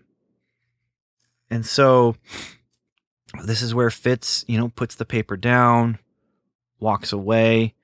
And i i do have to say i mean if if, if this thing really is a thousand years old and he pulls it out Oh, it's pre- it's preserved well. yeah, that piece of paper should have been crumbling in his fingers. When, when he opened it and like a little bit of smoke came out, I was like, "Oh man, That's the paper." Follow the proper etiquette. Oh. That thing is dissolving on you." This guy is a scientist I mean, I went to the museum this summer and saw a couple pieces of the Dead Sea Scrolls, which are older than a thousand years old, but you weren't even allowed to take a picture of it because the flash, the light from the flash could actually damage it some. And this this paper that he pulls out of this thing, it looks like he took a regular piece of paper and you know dipped it in the right chemicals to age it. You know, like you would do when you know you at least I I tried to do with uh, like a science experiment book. Kind Well, of thing. and and not necessarily age it well. Just age it. and the writing on that that was clear ink. I mean, that was clear. So I'm looking and thinking, yeah, actually, Agent Dylan just said what I was about to say. What if it's a fake? I mean, this thing, it's it's clearly it was a fake. I mean, they made it for the show, but uh, and it says death, and this is something that they had mentioned earlier when they were talking about about the uh, the monolith, and that was that. What is the monolith? It's death to our people. Yeah. So now we have all of our our bases covered here. Agent Snook is properly uh, no prize this by saying it's alien paper. It's possible. It's possible. If they come back to the paper, we'll maybe we'll find out more about it. If they don't, alien paper is a perfect explanation. Agent Dylan says it's in trees. So like in humans, but it's Ah. in trees. Well, what if this is paper that's made out of Groot's grandpa? Yikes. Yeah. I mean, there's our tie-in right there to Guardians of the Galaxy. So Fitz is upset. He f- grabs a Oh shotgun. man. What did you expect him to do when he did that? I, I was a little worried he might be suicidal. I wasn't worried about the Which I, suicidal. I think you can argue maybe his actions do show a little bit of a suicidal streak. Oh, you mean uh, yeah? After he uses the gun, because he uses the gun to blow off the the locks on the door, uses the gun to blow off the lock that's holding the the monolith, and then he touches the monolith. And and they seem to know that the monolith absorbed her, which makes you wonder if there was a videotape on a video camera on it. Well, it makes me wonder if he's hoping to be absorbed. I thought the same, or be killed. Uh, just whatever happened to her, because as Agent Snook says, he has nothing left to live for. Yeah. So if he is killed the way Simmons was killed, I mean, if the monolith does to him what it did to Simmons, that's what he wants. So if she was killed, he's taking that risk. But if she was sucked in, he's taking that risk. And here, the scientific method is gone. He has done all these different things, followed all these different leads. He's studied it. He has studied it for, through history. But now he is it's it's all the emotion right now. It is all emotion. Do something. He's screaming at it, screaming at it. Do something, do something, and it doesn't do anything. That monolith is a jerk, stone cold jerk. I'm like, no, I'm not doing anything. I'm just gonna sit here, make you worry about your girlfriend some more. That that the gun thing, I was a little worried, but not worried that he was going to try and kill himself with the gun. I was worried that he was going to like go after someone. Like is is is he going to try and, and attack someone else, you know, and, and find someone else who might have a piece of paper or something? And Agent Dylan here in the chat room says that Fitz isn't an inhuman, and that's why it won't do something. And Simmons was. Agent Dylan. Nice detective work there. Speaking of detective work, Unless he's completely wrong, often like you are. in other words, if he's wrong like I am, he's actually right because And as you know, unless they specifically address my claims, they're all accurate. we cut from this to commercial and we get that voiceover that says, Don't worry, we're coming back with a tag scene that would normally go after the credits in a movie, but because this is TV, we are not going to do it after the credits. And so we come back from commercial and we see someone running and we see a figure chasing that someone running, poofing in and out, disappearing, reappearing, disappearing, reappearing. This person hides behind a rock, and we realize that we are looking at Simmons. And she looks around the corner of the rock, and we see a great big giant supermoon, blood moon that I totally didn't get to see in real life because cloud cover over Indiana. But Oh, I saw it. and my um, back was on. It was gorgeous.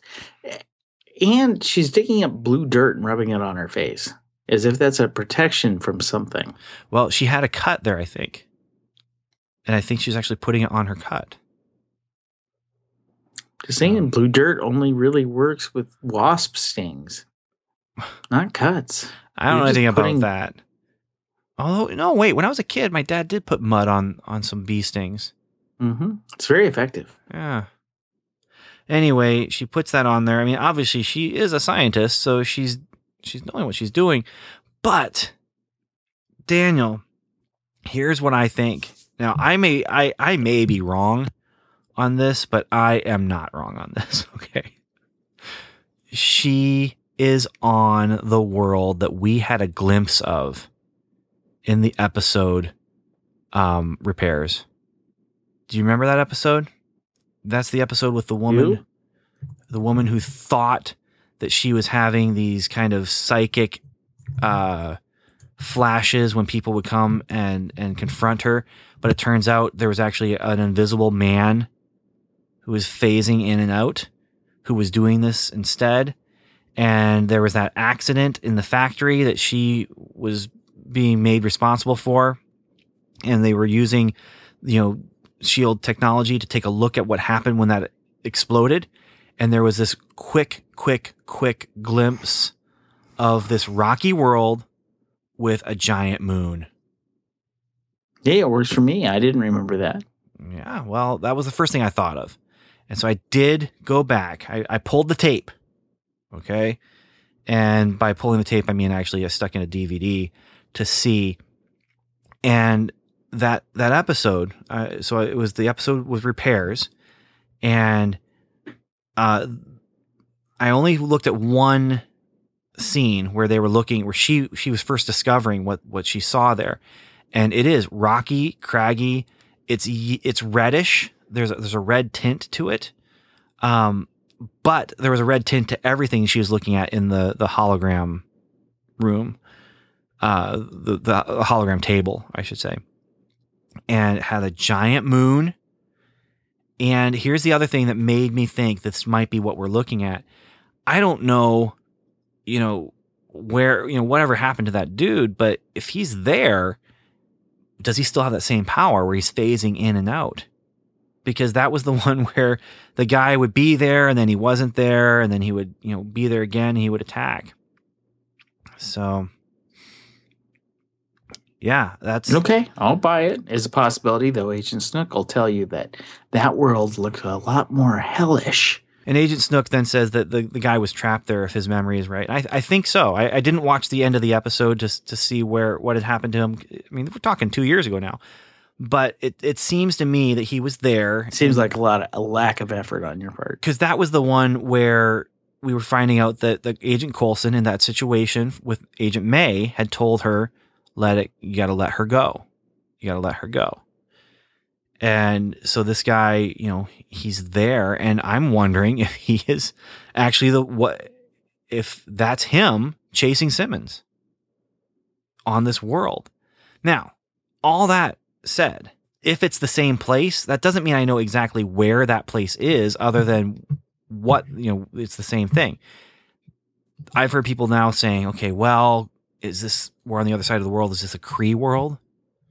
We're on the other side Well, of the is world. Are we- blue ish. are we going to see are we going to see some form of you know crossover with some of our guardians of the galaxy kind of thing um, the other thing i was wondering about is okay so was this thing taking the taking us to another realm one of the nine realms or whatever i, I don't know where it is in space other than to say i think this might be the same place that we were seeing in that episode repairs and I think that's the same dude that we're seeing too.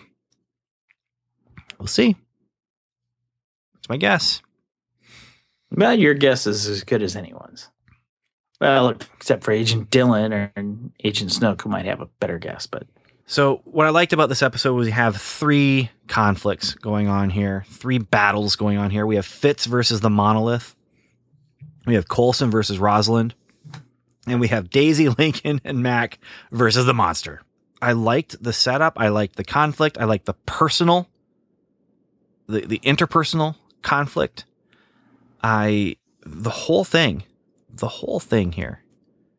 Uh, this was a good episode, top to bottom. I really do feel that way. I'd like to throw in a few other things at you Okay. because you always go so fast. Well, I go fast because I have to keep talking because you're muting your microphone so you can type with the chat room. They're so fun. But anyway, You have to be quicker on the unmute button so you can actually talk to me. wow. Talk to me. We just got to have communication. All right. Well, let's communicate about a few things. Let's start with communication. Let's go back to Hey Girl, Bobbi, and Hunter. And I'm oh, not we skipped talking the end of their we skipped the end of their conversation there. What? Yeah. Well, well, I, I do believe that Hunter is laying out mission two of this season, which is the Ward issue. And, Yes. and we've seen from trailers Ward is coming. We know he's in the cast again. Yeah, I, I do find it interesting that it's become a Hunter versus Ward issue. I understand why Hunter's upset. Um, but really, it, it's feeling like less like Ward is Skye slash Daisy's problem and more Hunter slash Bobbi's problem. And so while while Daisy is looking for Inhumans and creating secret warriors, you get the sense that Hunter is going to be hunting Hydra. And then I do want to talk a little bit about Joey. Well, let's get back to Joey in a moment. Okay. Hunter's mission. I almost wonder if Hunter's mission is going to be to set up the second half of season three. Or set up his own show. Well, there's there's that, but where we're going to see him trailing Ward, we're going to see Ward, you know, recruiting people into into Hydra, and our main problem for the second half is going to be that direct conflict between Ward's Hydra and Coulson's Shield. Yeah, but you know we're going to have to see Ward before then. We're going to see him a lot. I think we're going to see him laying the groundwork. I think we're going to see him building the organization. And maybe it's the Secret Warriors that have to attack Ward in the second half. Yeah, well, I don't think it's going to be uh, just Hunter. I think that maybe we're going to get a team out of yeah, maybe a Secret Warriors, I mean, well, Team. they told us we're getting Secret Warriors. but we don't know what it's going to look like. And so I'm wondering if some of these I think they're going to have a melter. Well, they might. I mean, that's what I'm saying is they're accumulating their team, even though they don't know that they're building it to fight Ward and Ward's organization. But I'm I'm wondering if that's what we're heading in is we're going to see build up in this first half of the season to that conflict for the second half of the season. And then the other thing is Bobbi and Hunter, man, you got we got to talk about them. I know you want to avoid this, but we got to talk about them. Hunter basically proposed. He proposed to her because she wanted her old wedding ring back. And he gives it to her and says, So we're going to get married right now? no, and that's not really what he's looking for. What she was, I mean, she was looking for. She was just looking to have something to hold on to when her boyfriend goes out and dies. Yeah, it was it was a touching scene. I mean, it was a good, heartfelt scene of two people in a complicated relationship trying to figure out how do we make this less complicated. Especially since she's not going to go out and have a Ward yet. No, she can't. And and that's where what I said earlier was they have an arrangement. He's going to be, you know, looking for clues, but he's waiting for her to be healed enough to be able to go with him. It's it's a nice setup for their relationship and where they're at right now. Yes, Agent Snook. Lance Hunter is Lance Hydra Hunter. he's going to go cut off some heads and let two more grow in their place. So, all right. So, Joey, So, Joey, um, a lot's been made about the Joey character, especially in the last few days, because of the fact that he is an LGBT character, an openly gay character on Tuesday nights on Agents of S.H.I.E.L.D. Now, I don't know if you remember this, Ben. Back in season one, there was a lot of discussion about uh, Victoria Hand because in the comic books, she is she is gay in the comic books, Mm-hmm. and so a lot of folks were making comments about you know Hand is going to be the, this first LGBT character, and at the time I was really kind of cool to the idea, mostly because I'll be honest, in the Victoria Hand arc, that her personal life really wasn't part of what we needed it didn't move the story to talk about her personal life in any way, shape, or form. Just because her story didn't have an opening for that. Joey's story, I'm going to argue, it does have the opening for that because the walk he's led in life, the experiences that he had, uh, we hear it in his voice. Again, they're doing it very quickly, but very well. You know, having to carry a secret well, now he's carrying a new secret, which is being an inhuman, having to learn how to deal with his secret and coming to the point of self actualization and announcing it to others. He's already working through that. The fact that he created a life that he liked um, with people that he enjoyed. Now, now he's going to have to do that all over again the fact that that he is an openly gay character who's walked through that and has told us very quickly actually does have a lot of story beats that will now match his inhuman story. And so i do think here that having him as an openly gay character is relevant story wise the, the other thing about it is is he doesn't feel like a stereotype to me. He feels like a person and there have been attempts, I would say, in the last two, three years with both DC and Marvel in their comic books to take a character and make them gay just to make them gay. It doesn't feel that way with me and Joey. He feels like he's a person who is gay. Where a lot of times I do feel like some creators and writers have just tried to have a gay person versus a, a person who is gay. And so I'm really intrigued with where Joey's going. And I do think story wise, this has really fit in well. And so I, I, think this is very well done, as eh, in the same way that um, our team has done a really good job with women characters. I think they've they've maybe waited to pick this shot, and now they've done a good job with this. And I don't think he's going anywhere. You know, I, I don't think we're looking at a Inhuman of the Week with him uh, they released a photo that was, you know, introducing so and so as Joey Gutierrez.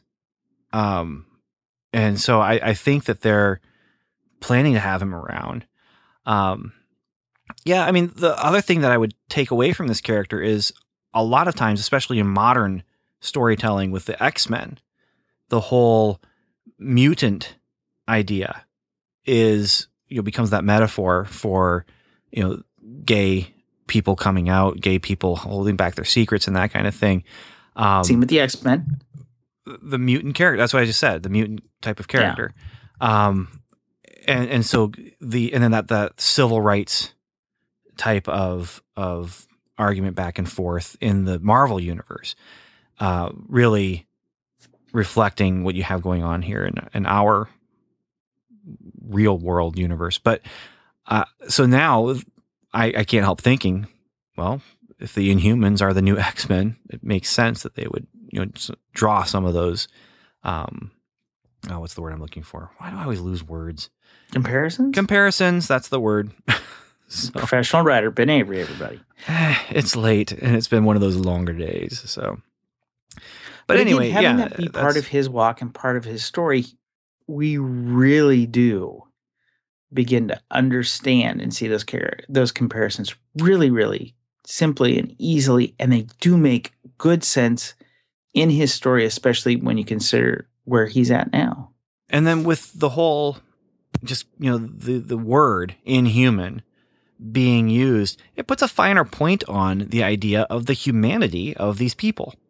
Uh, you call them mutants and so you have Angel and, and Cyclops and Jean Grey and Beast and everything like that. They are mutants, which is they are us, you know. And with Inhumans, I, I do think that it really does, like I said, um, put a fine point on the idea that we're calling them inhumans, but we're going to explore the personhood of these people. We're going to explore the humanity of these people who have some of the same problems that we have. Uh, it'll be interesting to see where they go with, with this whole, I guess, metaphor with Inhumans. Yeah. So, anything else you want to cover here with the episode then? Anything, No, I think I'm good right at the moment. anything in the chat room that they want to cover with this episode? Well, if they want to, it'll be part of our feedback. And it'll be seven seconds later. Yeah. so, again, there's, there's a delay as we're talking. The chat room is seven seconds behind hearing what we're saying, mainly because of Daniel's potty mouth, and that way we can bleep him once he starts going off on a rant. So, I think it's time to move to our field report then. We have a couple of items in our inbox. So, uh, one last moment. Daniel, final, final phrase. One phrase describing this episode. What'd you think of it? I think it felt like the pilot of a new season. We we have new normals now. Yes, we have the past, but th- this is this is the episode that sets our season three mission statements. That's really what it felt like to me.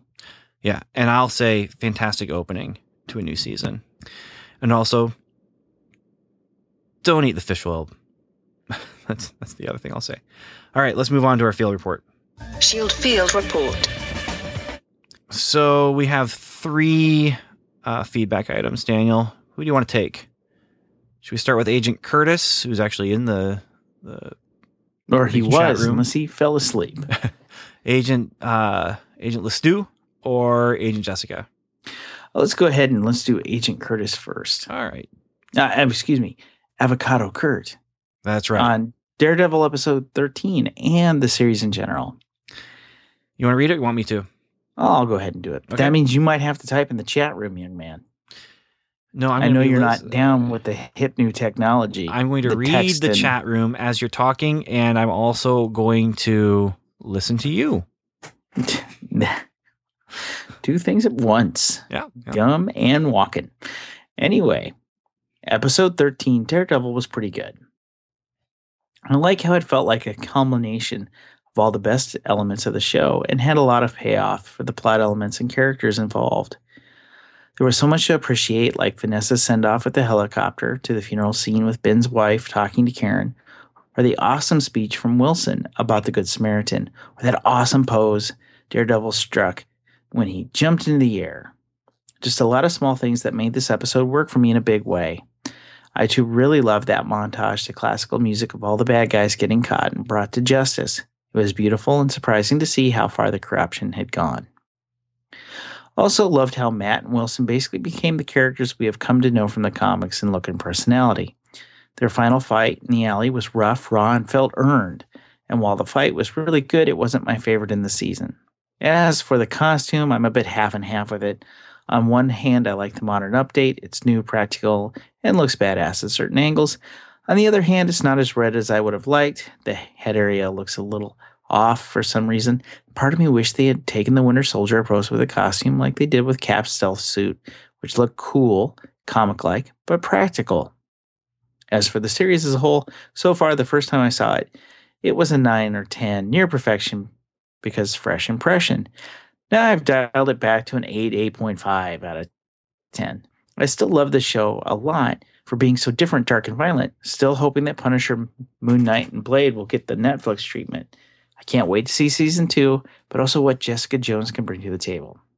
I can't believe your discussion on the show has finally come to an end. At first, I wasn't sure if I was going to be able to wait for each of your reviews as they spread over the summer.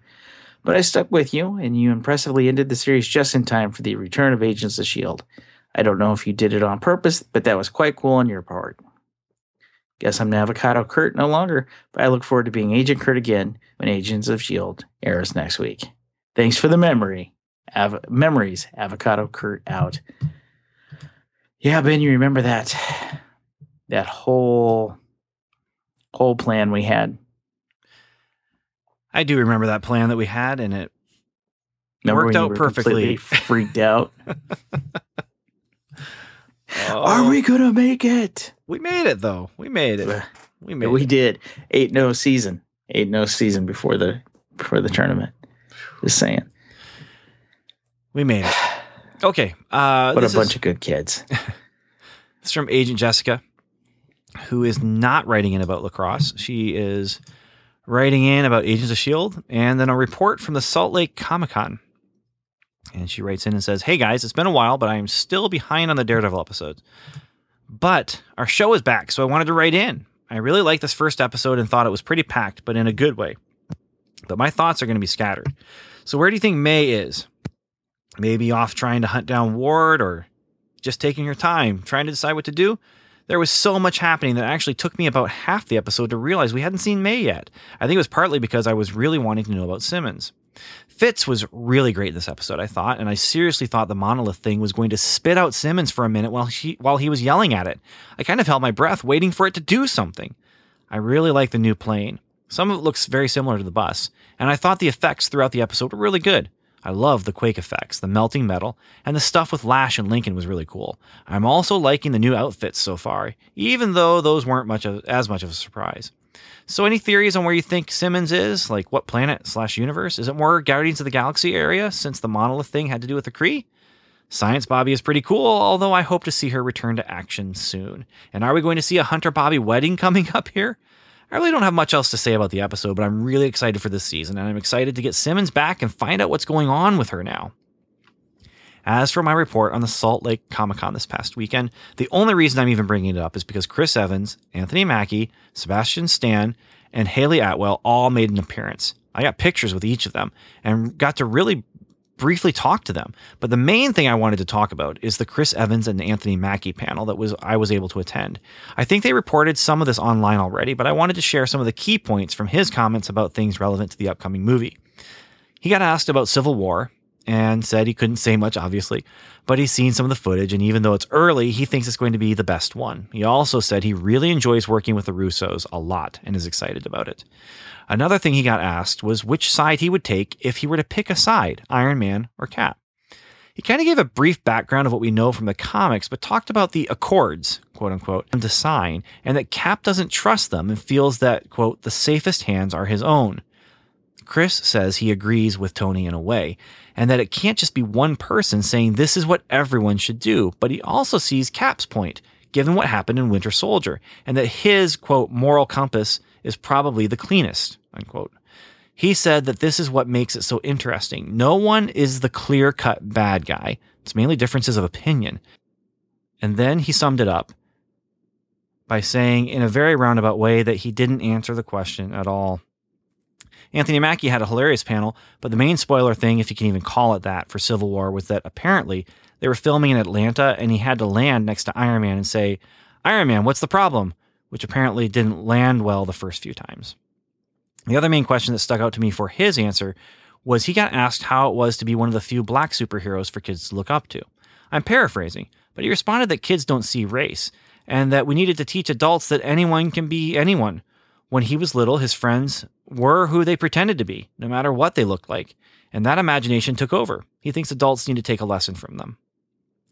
Hayley Atwell crashed the Chris Evans Anthony Mackie panel, but didn't stay on stage long, so she didn't really answer any questions. And I missed Sebastian Stan's panel, but they all seemed super nice, and I had a great time meeting them for the five to 10 seconds I had with them. Thanks as always for the great podcast. Can't wait to hear your thoughts and insight, Agent Jessica. That's cool. I saw what he was doing there, there, there, there with the land. You know, what's the problem? He didn't land well. It didn't. It didn't land well. Yeah. Oh, never mind. He literally didn't land well. Yeah, okay, he- I get it now. It wasn't the line that didn't land well. I think he wasn't landing well, like his. So my line didn't land it well, but he physically didn't land yeah, well. yeah. Your line kind of just landed as a face plant in the in the sand in the in the dirt. So Should we talk about the JJ trailer? yeah, this is from no, not the new Star Wars trailer. Agent Stu from the UP, eh? I didn't know she had sp- she had powers. So now I need some reading suggestions from you two awesome fellas. Loved your analysis of Daredevil. Thank you so much for keeping it honest and not all lovey-dovey. I enjoyed Daredevil, but I'm not sure I would have watched it on network TV. Who am I kidding? Make mud Marvel. but it was well suited for Netflix. Speaking of network TV, wasn't the new episode of S.H.I.E.L.D. awesome? I loved it when all the Avengers showed up, including Ant Man and Falcon. But the part when Cap cried when Coulson asked him to sign the cards was tear jerking. Anyway, thanks for the awesome podcast. Yeah, Jessica Jones has some superpowers. She's got some super strength, awkward flying on occasion. Um, so neither one of us have read Ben. Am I correct? Uh, Alias. I've read the first one or two issues. I have it on request from the library because they are reprinting Alias right now. I have read, I believe, otherwise known as Jessica Jones, which is her and Ben Urich. There's a review of it up on welcome to level7.com, a comic file. It was pretty good. And Versus, again, a lot of the interactions I've seen her in are things like Civil War, where you've heard me make the mocking thing several times. What about the baby?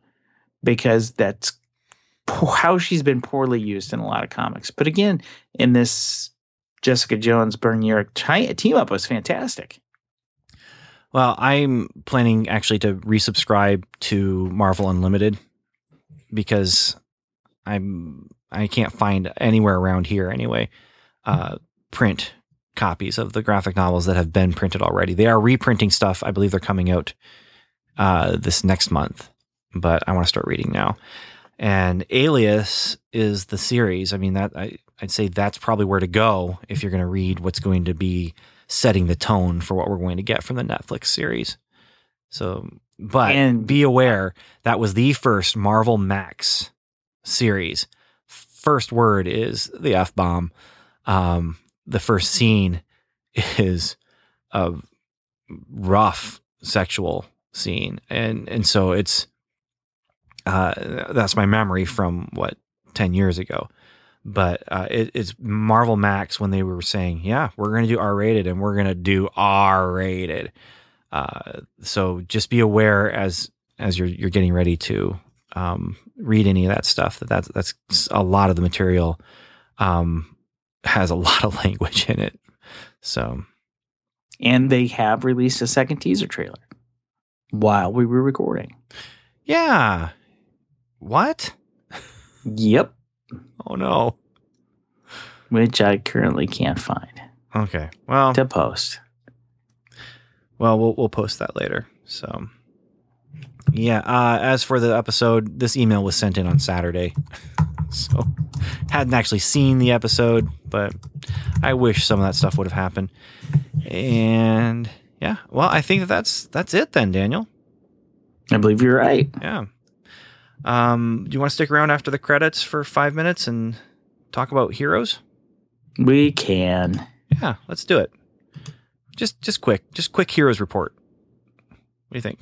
Sound good? Let's do it. All right. Yeah, there may be some disappointment. Maybe, maybe, but I, I, I, I just I have a question for you that I want to ask. When you say that there might be disappointment, but I, I do want to first thank people for listening and tell them you can come to welcomelevel7.com if you'd like to to engage with us there. You can also come to facebook.com slash welcome level seven where we're having that's where most of the conversations are happening and stuff like that. But Daniel, I, I do want to know. I mean, you're saying that there might be some disappointment. Is that right? Is that true? Some disappointment and, in Yeah, you could be disappointed. because you really liked Heroes, and I, I'm hearing you say that there could be some disappointment. I'm wondering, Daniel, is this still edgy banter, or are we being honest with each other all of a sudden?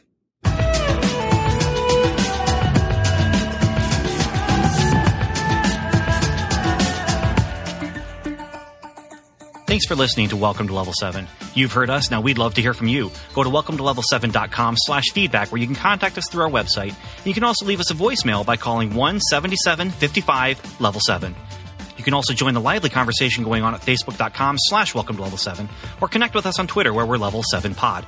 And remember, the 7 is spelled out. Our theme music is The Light Fantastic by J.S. Earls, and you can find that at transplant.bandcamp.com. Welcome to Level 7 is a proud member of the Noodle Mix Network. Find more of our award-winning and award-nominated podcasts to make you think, laugh, and succeed at noodle.mx. Learn how to podcast, get productive in your personal and professional life, theorize over TV shows, laugh with our clean comedy, delve into science fiction and philosophy, learn critical thinking from movie reviews, and more at noodle.mx.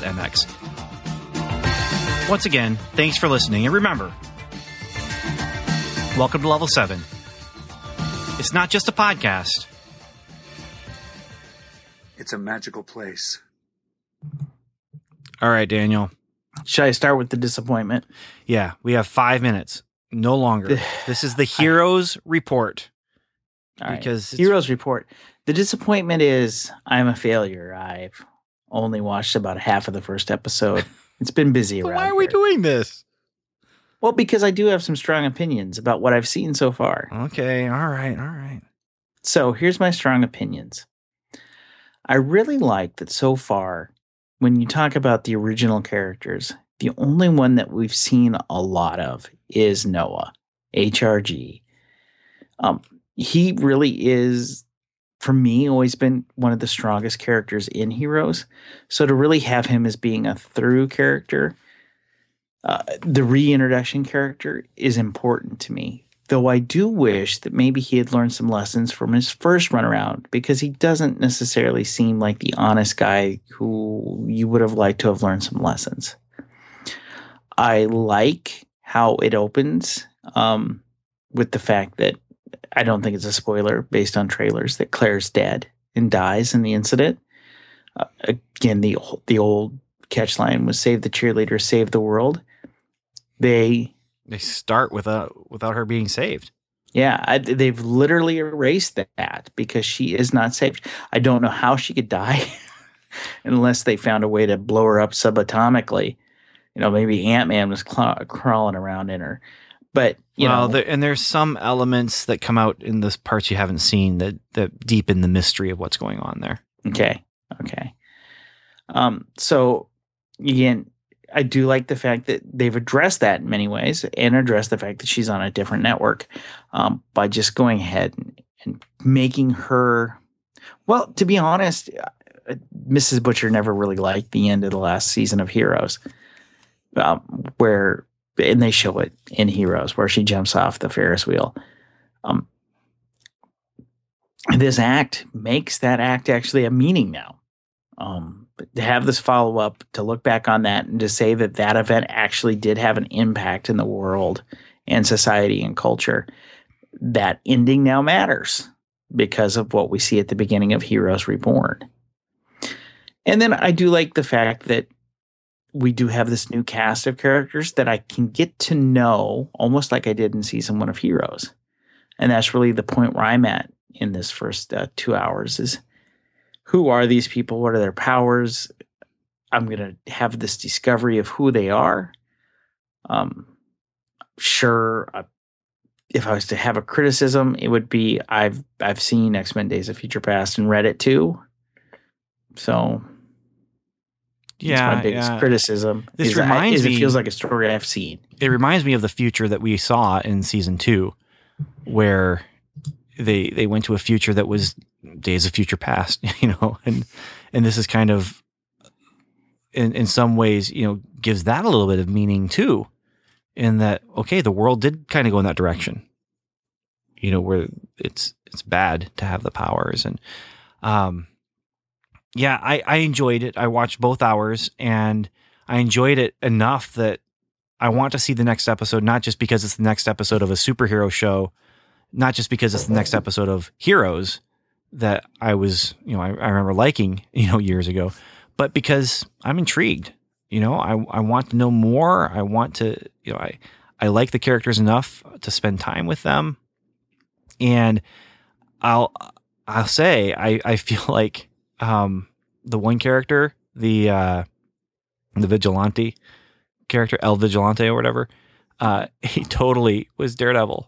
Like, not in powers, but in, you know, he's he's a guy wearing armor and confessing to a priest or or teaming up with a priest. Are we so talking about Zach Levi? No. Oh, whew. No. Oh, oh, okay. Yes, yes. I know what you're talking. Well, and I will, you know, again, we've got a MCU actor here with Zach Levi. One of the big things that I really liked about Heroes was the ability to redeem people. This is a this is a ward redemption. Too tough to redeem. Too too tough. You cannot redeem this guy. We may wind up understanding his motivation as being the bad guy, but he is not a weird. If we redeem Zach Levi without consequences for his actions, bad, bad, bad. Oh man, yeah. So it'll be interesting to see where that character goes. And yeah, like I said, I'm enjoying it so far, and I'm ready to see more. And they've created an interesting world, and they've created a, a world that makes sense if you take the world that we had, however many years ago, what four years ago, three years ago, and extrapolate where was that world going. And yeah, this is where I would expect them to be if they were Well, doing. that sounds a lot like the concept behind a little show I like to call Heroes. well, the, if this was season what seven of Heroes, I feel like this is where they would be. You know, this is where they would have set it up and said, Well, but you know, it does make the case for jump forwards. It really does. I, I I'll still argue the best place I ever saw it jump forward was, was uh, Young Justice. I know it was a cartoon, but the way they jumped forward was excellent. Where you got done with one season and the next season you started off and it was years later. "Yeah." And I'll, I'll say the the best ju- jump forward I ever saw was One Tree. I mean, uh, it was Battlestar jeez. Galactica. yeah. So that's our five minutes, Daniel. Stopped the record. I think you actually stopped the the broadcast when you started to say one. that's our five minutes. So we we are done with the heroes report, but I think we're going to be doing this again, maybe. But I'm gonna have to sneak away and watch it without Mrs. Butcher probably. well, Mrs. Butcher is not real a fan of the shows that you watch these days. We only really watch two shows, but the thing is, is I, I'm working on her, but it's also a really, really busy time right at the moment. So I don't know if I can get an hour and a half of Heroes without commercials in between now and next Tuesday. So Well, next next as a time, family, you're, you're still yeah, you're actually still trying to get in two episodes basically, yeah. so you can watch the second half of this pilot, which is actually its own chapter. But and by the way, didn't it feel so cool to see the the words up on the wall there? I love seeing Heroes back. I again, major fan of Heroes. You are. I'm the guy. You are. I was And the guy. I, cheerleaded heroes longer than I feel like I should have. But oh. I've defended it till I've turned purple, literally. So well, there are things that are indefensible, but this opening two episodes are not one of them. Yeah. That I'm sure that what I meant to say the the meaning is there. Anyway, it's late. I'm tired. Daniel, thank you. Chat room, thank you. thank you. And thanks for hanging out with us, guys. We appreciate it. And we will uh we'll come back and do this again sometime, but I'm not sure when. So for now, thanks for listening, everyone.